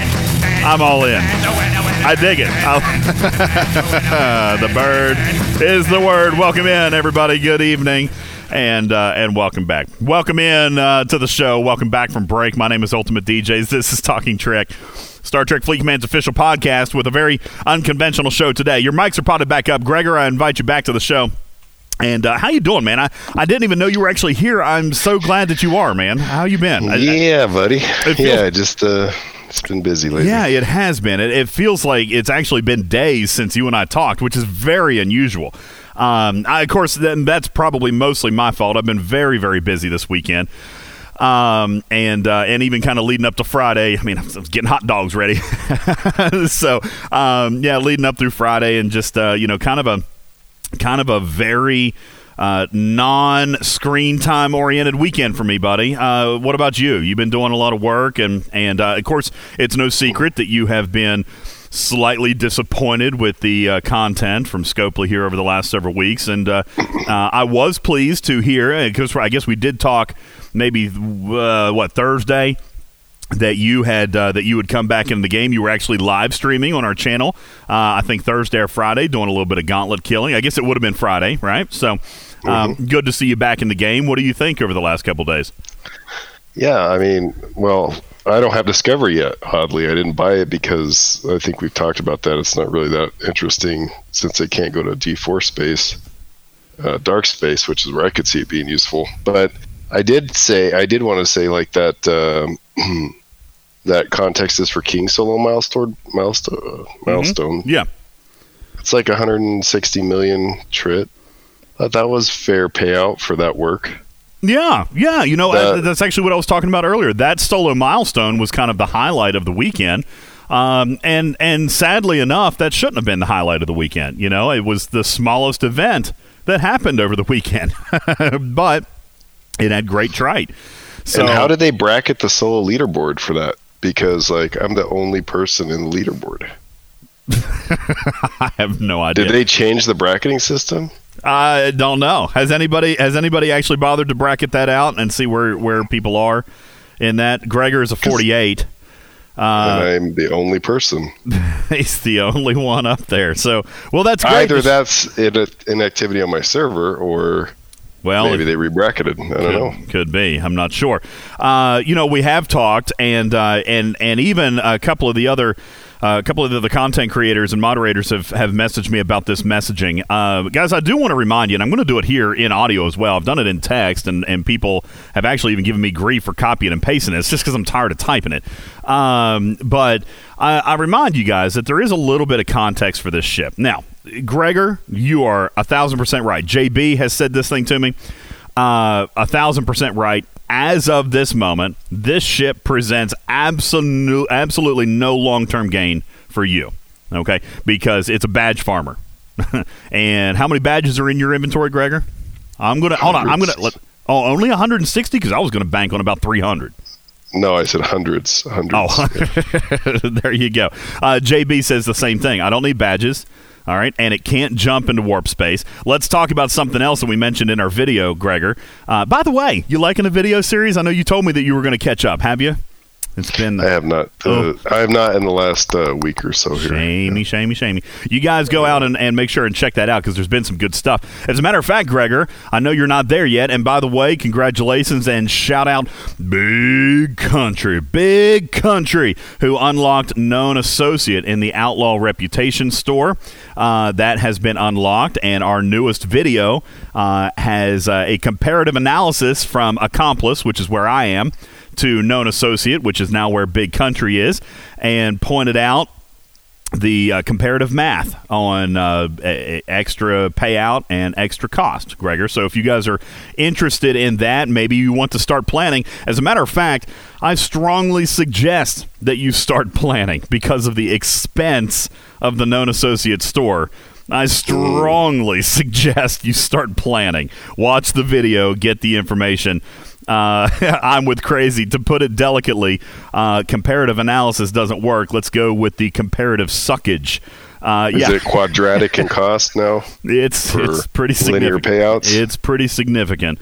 Uh, as a matter of fact, uh, Snake Eyes, did you put in the graphics room the upgraded chart? Is it there? Because I, I know we didn't get a chance. Oh yeah, th- yeah, there it is. Snake Eyes, I am apparently, seemingly having some connection uh, connection problems. Can you take that chart um, and uh, or ju- yeah, okay, as long as it's there, you guys take a look in the graphics room, and that is the corrected chart. Is by the way, and I can't even see it because I'm having some connection speed uh, or connection problems here. I cannot see it, but uh, I, I there was a typo on it. Uh, it did say scoundrel at the top, which was my error. It should read accomplice as the old value, and the new value is known associate. But uh, yeah, Gregor, take a look at that. I even did percentage comparisons.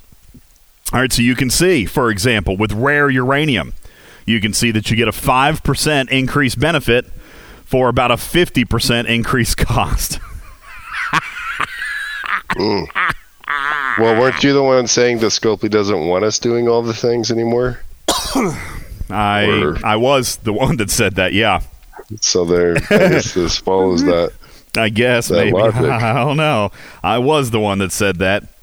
Um, so, Quick Thinker says, Can you explain badge farming for those of us who don't have Discovery? Yes. So, now, Quick Thinker, here's the problem. As of right now, it has not yet presented itself because we can't use the daggone freaking refinery because there are no Discovery refinery tokens been being uh, been awarded here lately, other than a compensation chest. However, when this event is working properly, all right. When this event is working properly, all of the events are handing out these Discovery uh, uh, refinery tokens, and you use those tokens in the Discovery refinery to receive minor com- uh, commendations. These minor commendations are accumulated and then can be redeemed uh, at a cost of 840 for a badge of your choice. Now, quick thinker, if you happen to notice in your compensation chest the other day, you should have received, if I'm not mistaken, uh, you guys should have received 1,700 of them. Is that correct? There were there were 1,700, I believe, that were recovered. Well, Yes. Uh, and again, I'm so sorry. We I might be having some trouble here. Uh, but 1700 is what you got. Uh, that 1700 then could be used in your faction stores. That 1700 could be used in your faction stores in any faction, by the way, that is consort or higher.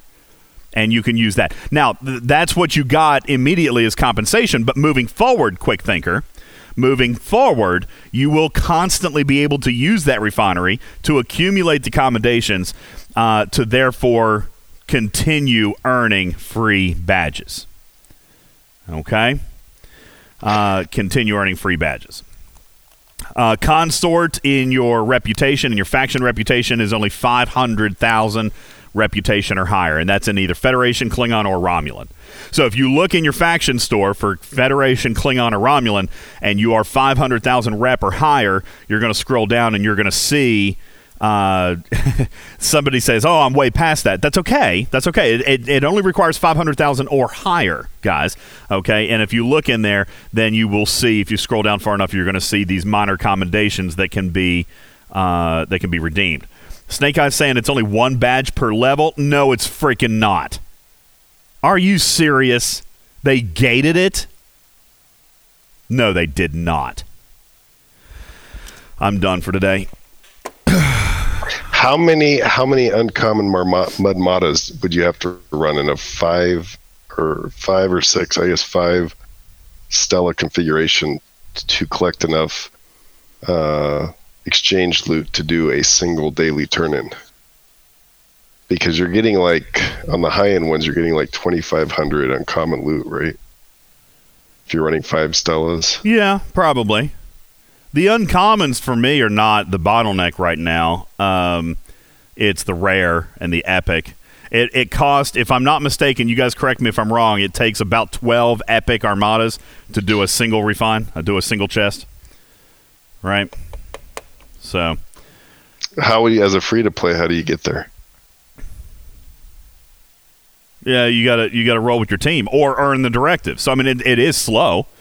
It's very slow. No, I'm just I'm just thinking like just for your uncommon exchange loot, right? Uh, To do your your your All right, exchange guys. heist loot. We're getting a lot of conflicting information over this badge thing. I'm going to log into the game real quick because I have not bought any. All right, I've not bought any. And Gregor, I'll come back to your point in just a second, but uh, Yeah, yeah, yeah. I have not purchased any badges yet. I am 10 million respected in all three. Now, if I look, well, see, I haven't bought any, so that that's not going to tell me if it's locked. See, in Federation, I've got all three open. In Klingon, I've got all three open. But you know what? They are in different orders. So maybe maybe you guys are right. Uh, Maybe I'm 10 million, so I've already got them all unlocked because in Federation, my science badge is first, command badge second, engineering badge third. Then in Klingon, my command badge is first, engineering is second, science third, and then in Romulan, my engineering badge is first, science badge second, and command badge third. So, do you think so? There's not a cooldown on them, but you think that the different badges unlock at the different reputation levels? Yes. Okay. Okay. So there's so there's still an unlimited number of badges available, but if you're single faction, oh wow, did we just add another reason to the list of why be double or triple faction? I think we might have. that way you can actually make sure you have access to all three badges at any given time. Okay, there you go. And Hani says, "Look at my post. Uh, there's too many posts here. I'm going to have to go back up and find it." All right. So just to be clear, um, just to be 1000% clear, all badges are available from all three factions. They require a minimum of consort, and the badge type will unlock at each reputation level different for each of the three factions. So, uh, Snake Eyes, uh, send me a note. Not doing it tonight, but send me a note, and we'll try to see if we can uh, if we can uh, put out a chart on that. Okay, so there's no cooldown or number of unlocks, but just you're locked to what you can get in each one. Consort, then associate, then respected for each of the three stores in that order. Okay. Now, Quick Thinker says, but can we farm only during events? That's the problem, Quick Thinker. Right now, you can't farm at all because they're not award because the events that were awarding the Discovery Refinery tokens have been canceled. And this comes back to Gregor's point, which is still as of right now, the Discovery has no value to anybody. Okay, literally at this moment. Now, listen again. They're not going to scrap the entire arc.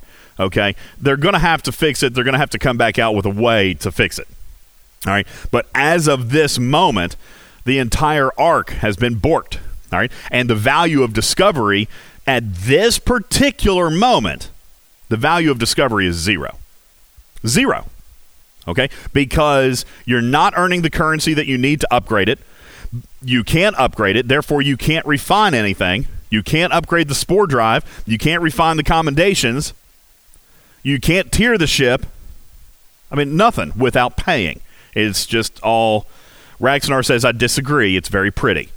I agree too. It is very pretty, but that's all we got. That's all we got.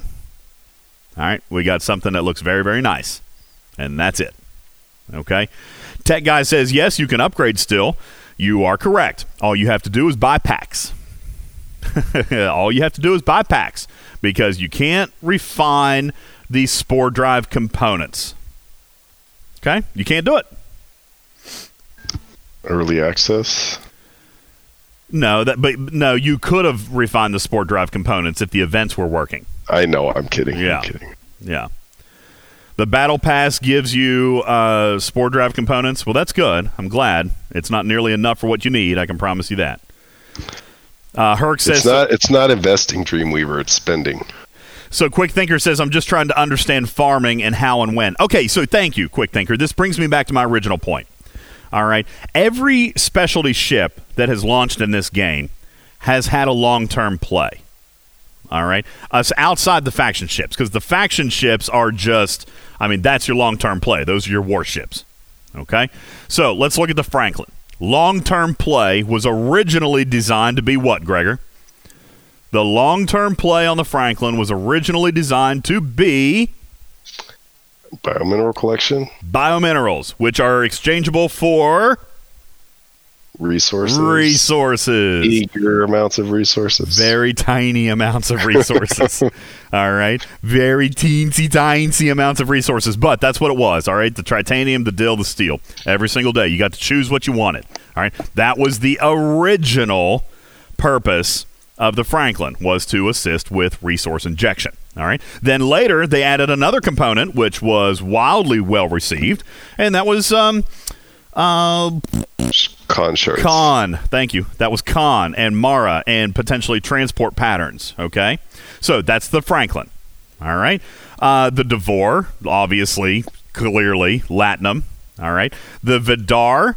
Uh, you say, tech guy, that it's rep. It's actually the Vidar is very much more. Uh, it- it's very in depth. All right. Yes, rep is part of it.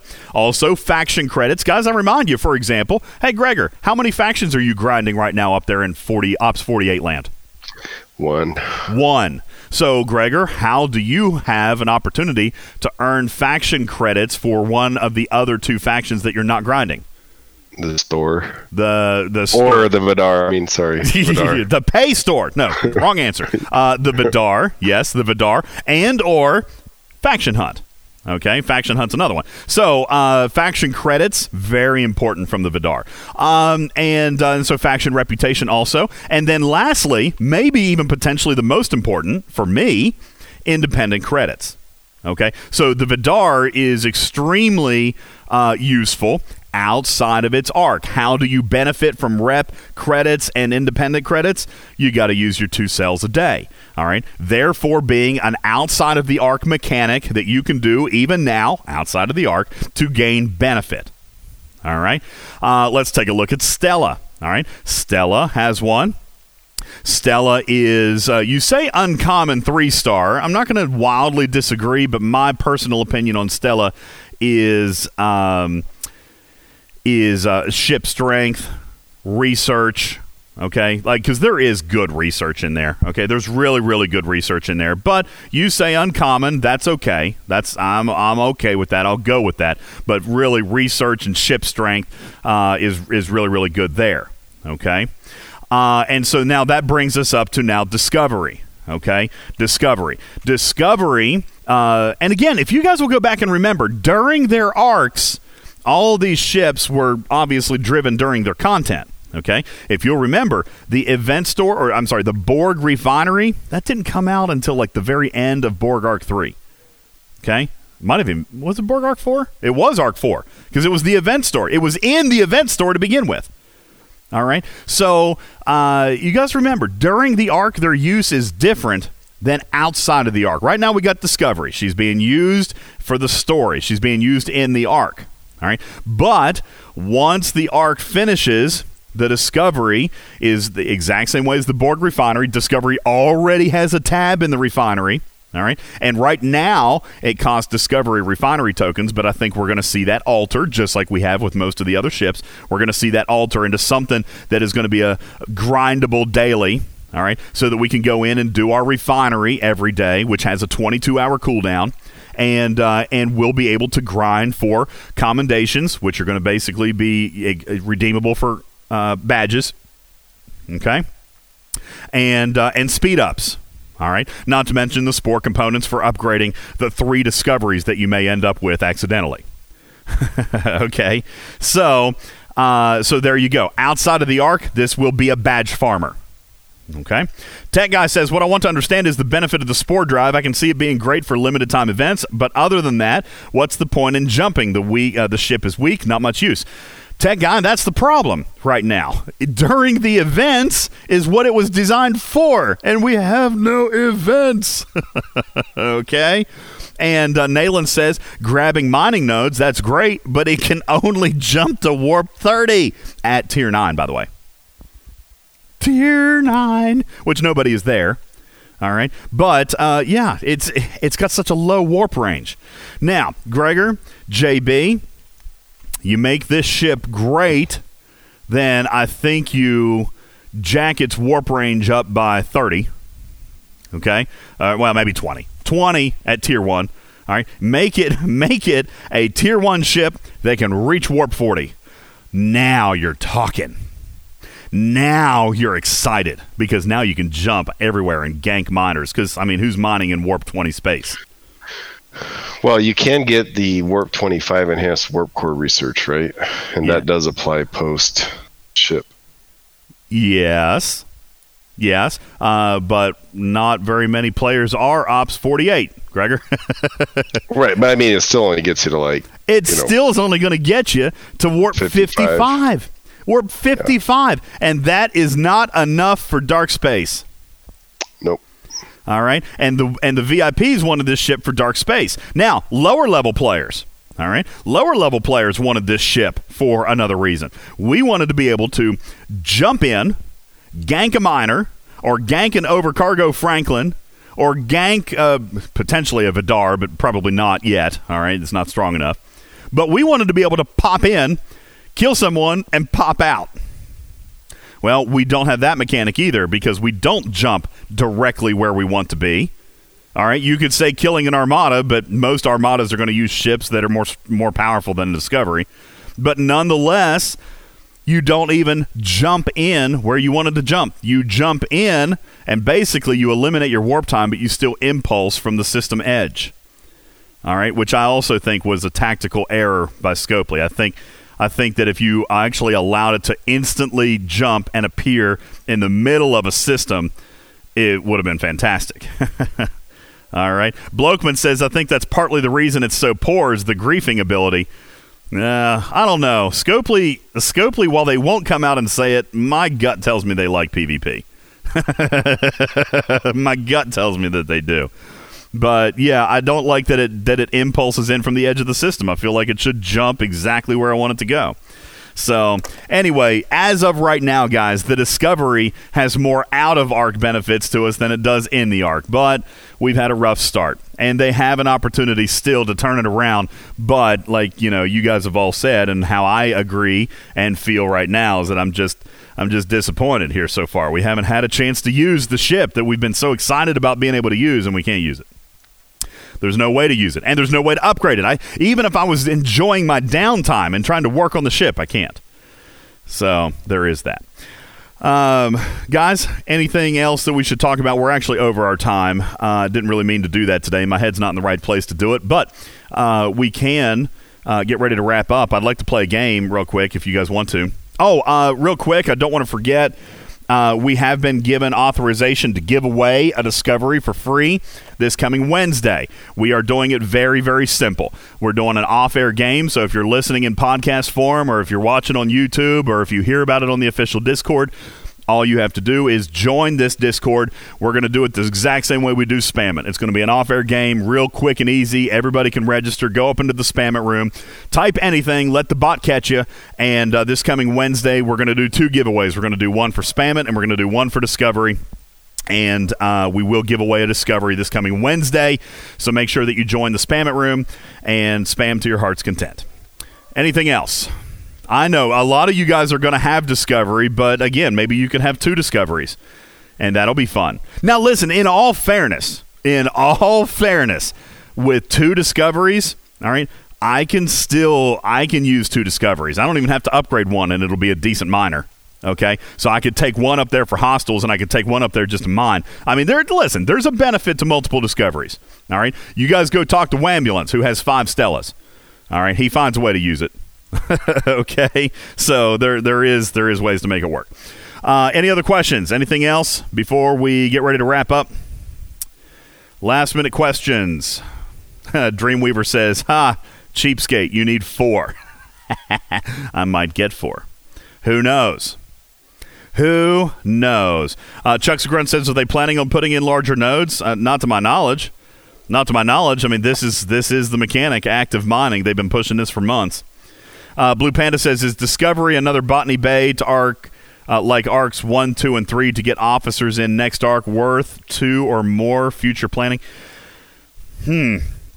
Again, I, I, I don't know that I would feel super comfortable recommending you go and buy one.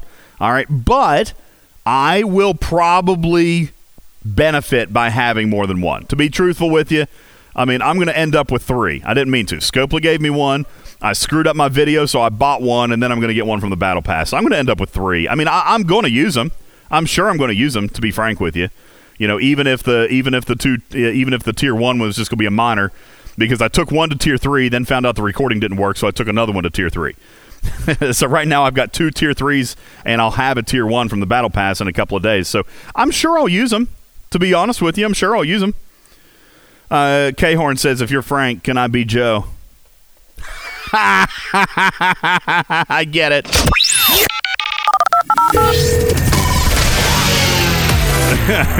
Let's play a game. All right, we're to do it real simple. Uh, I've got a game today, uh, and we will do deal or no deal. We'll get back to normal, how we've been doing. I got a game today of steakhouse or gay bar. Steakhouse or gay bar. Let's give something away and find ourselves a winner. Vita's Bond, find me a player. Vita's Bond has chosen Scruples. Scruples, congratulations to you.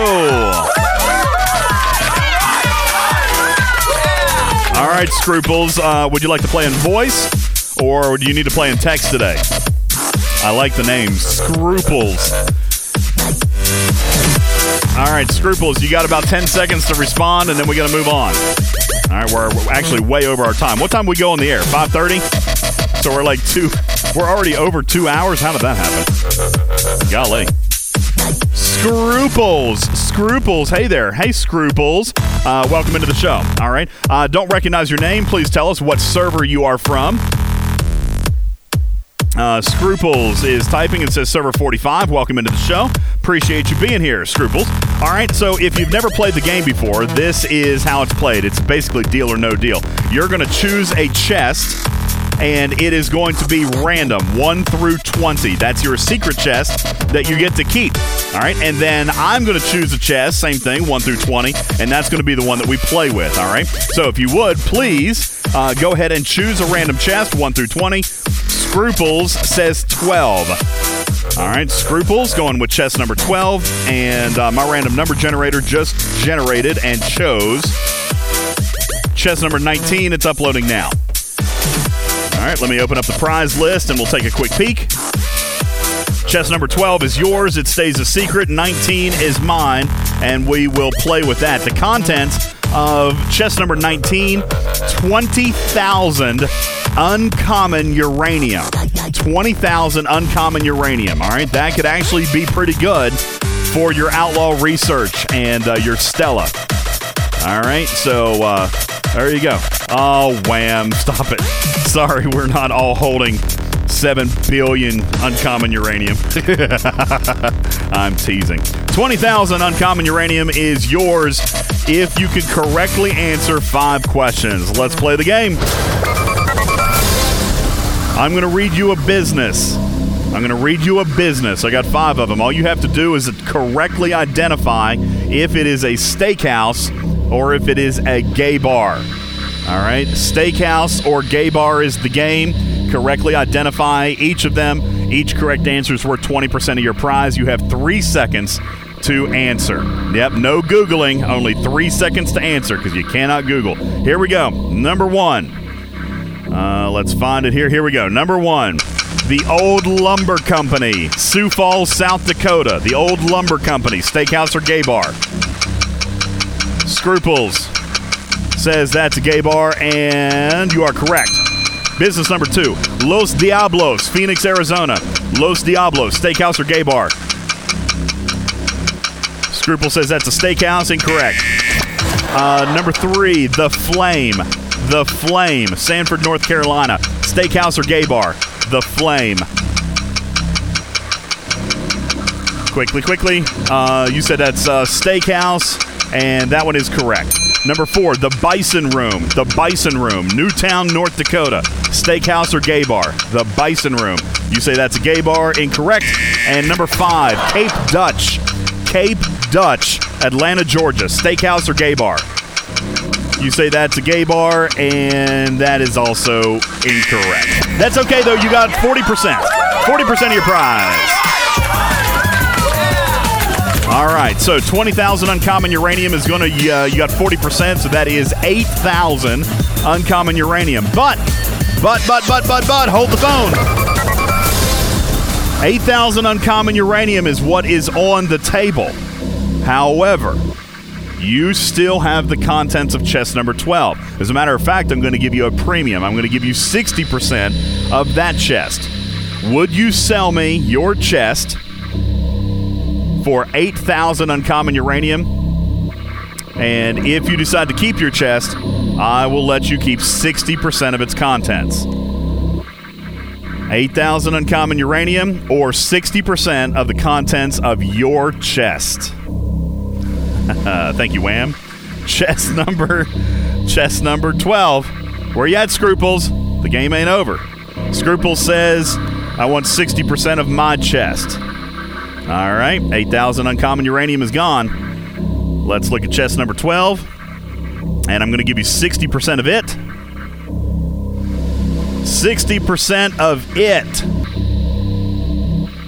Actually, I feel like you traded up. Good job. Good job. I'm going to hook you up with 1,500, un, uh, 1,500 epic Armada directives. 1,500 epic Armada directives. That's enough for three epic Armadas. Hopefully, enough to get you a chest and open you up something awesome out of that. 1,500 epic directives. Congratulations to you. Yeah, 60%. There were 2,500 in it. So, yeah, that's uh, three epic armadas. Congratulations, you scruples. Listen, uh, you are a first time player, first time listener, so thank you for being here. Appreciate that very much. You do need to PM me your player ID so that I can make sure that you receive your prize. Please keep in mind that all prizes take 10 to 20 days to actually prize out. Uh, they used to be faster, but I am no longer uh, somebody who gets immediate action out of panic. All right. Um, that is uh, that's it. All right. Do we have anything else? I think that's it, uh, guys. It's time to go. We are two hours and twenty minutes. No, someone's going to look at this podcast and be like, "Yeah, I'm out." Uh, that's going to do it, guys. Please uh, don't forget. I'm going to throw this in one more time. I know we started the show on uh, somewhat of a heart. Uh, uh, what do they say? A heartstring tugger, tugging on your heartstrings. please keep in mind that we are going to continue this effort for the next several days. If you're listening in podcast form, the PayPal link is available on our website, which is talkingtrekstfc.online. Continuing to raise money for my niece's diabetic alert dog, and of course, raising awareness for juvenile diabetes. For more information and find out what you can do in your own community, visit JDRF. That's the Juvenile Diabetes Research Foundation, JDRF.org. Thank you guys so very, very much. Uh, my name is Ultimate DJs. This is Talking Trek, Star Trek Fleet Command's official podcast, and would also like to thank our regular gold sponsors. I say regular, but our normal contributors, people who give us money all the time just to keep the show on the air. We thank you, and I'd like to go ahead and say thank you to them right now. Gregor, thank you, buddy. Appreciate it. Scott, Bankman, and I, Beglin, thank you. Big Country, Trash Panda, uh, thank you guys so very much. Doom, Hank, Lord Neelix, Chuck Grunt, Pops, Dark Lord, and Steven Zarin. These guys are all gold sponsors of the show, and I thank you for helping keep the lights on. JB, Ahab, Energy, Fukum, Haya Bombed You, Thorn, Virtual Army, and Jayberg. Thank you guys so very, very much. Morgul, DJ Gurr, Red 2, and then Honey. Just Skippy, Asius, Azriel, Dunk, and Bojack, all gold sponsors of the show. 813, Crush, Jonathan Ingram, Jason, Tabby Moza, Regis, McRock, Lady Kess, Frank Gallo, Engineering Free Philly, Hudson, Doc 31, and Morpheus, all supporters of the show on the gold level. Thank you. Fartasia, Nick Burns, Cam, Coulter, NC, Jetski, and Wingnut, Filler, Fluffy Puma, CCXN, Heidi Grubbs, Devil's Advocate, Goofy Names Rock, Leonidas, Olfino, Space Sheriff, and uh, Rurfstott. I know I'm not saying that right. I apologize. Rurfstott, thank you for being a new gold patron. Raxnar, Striker, V Ready, Jerry Ryan. These guys all brand spanking new gold contributors. Thank you for joining the team.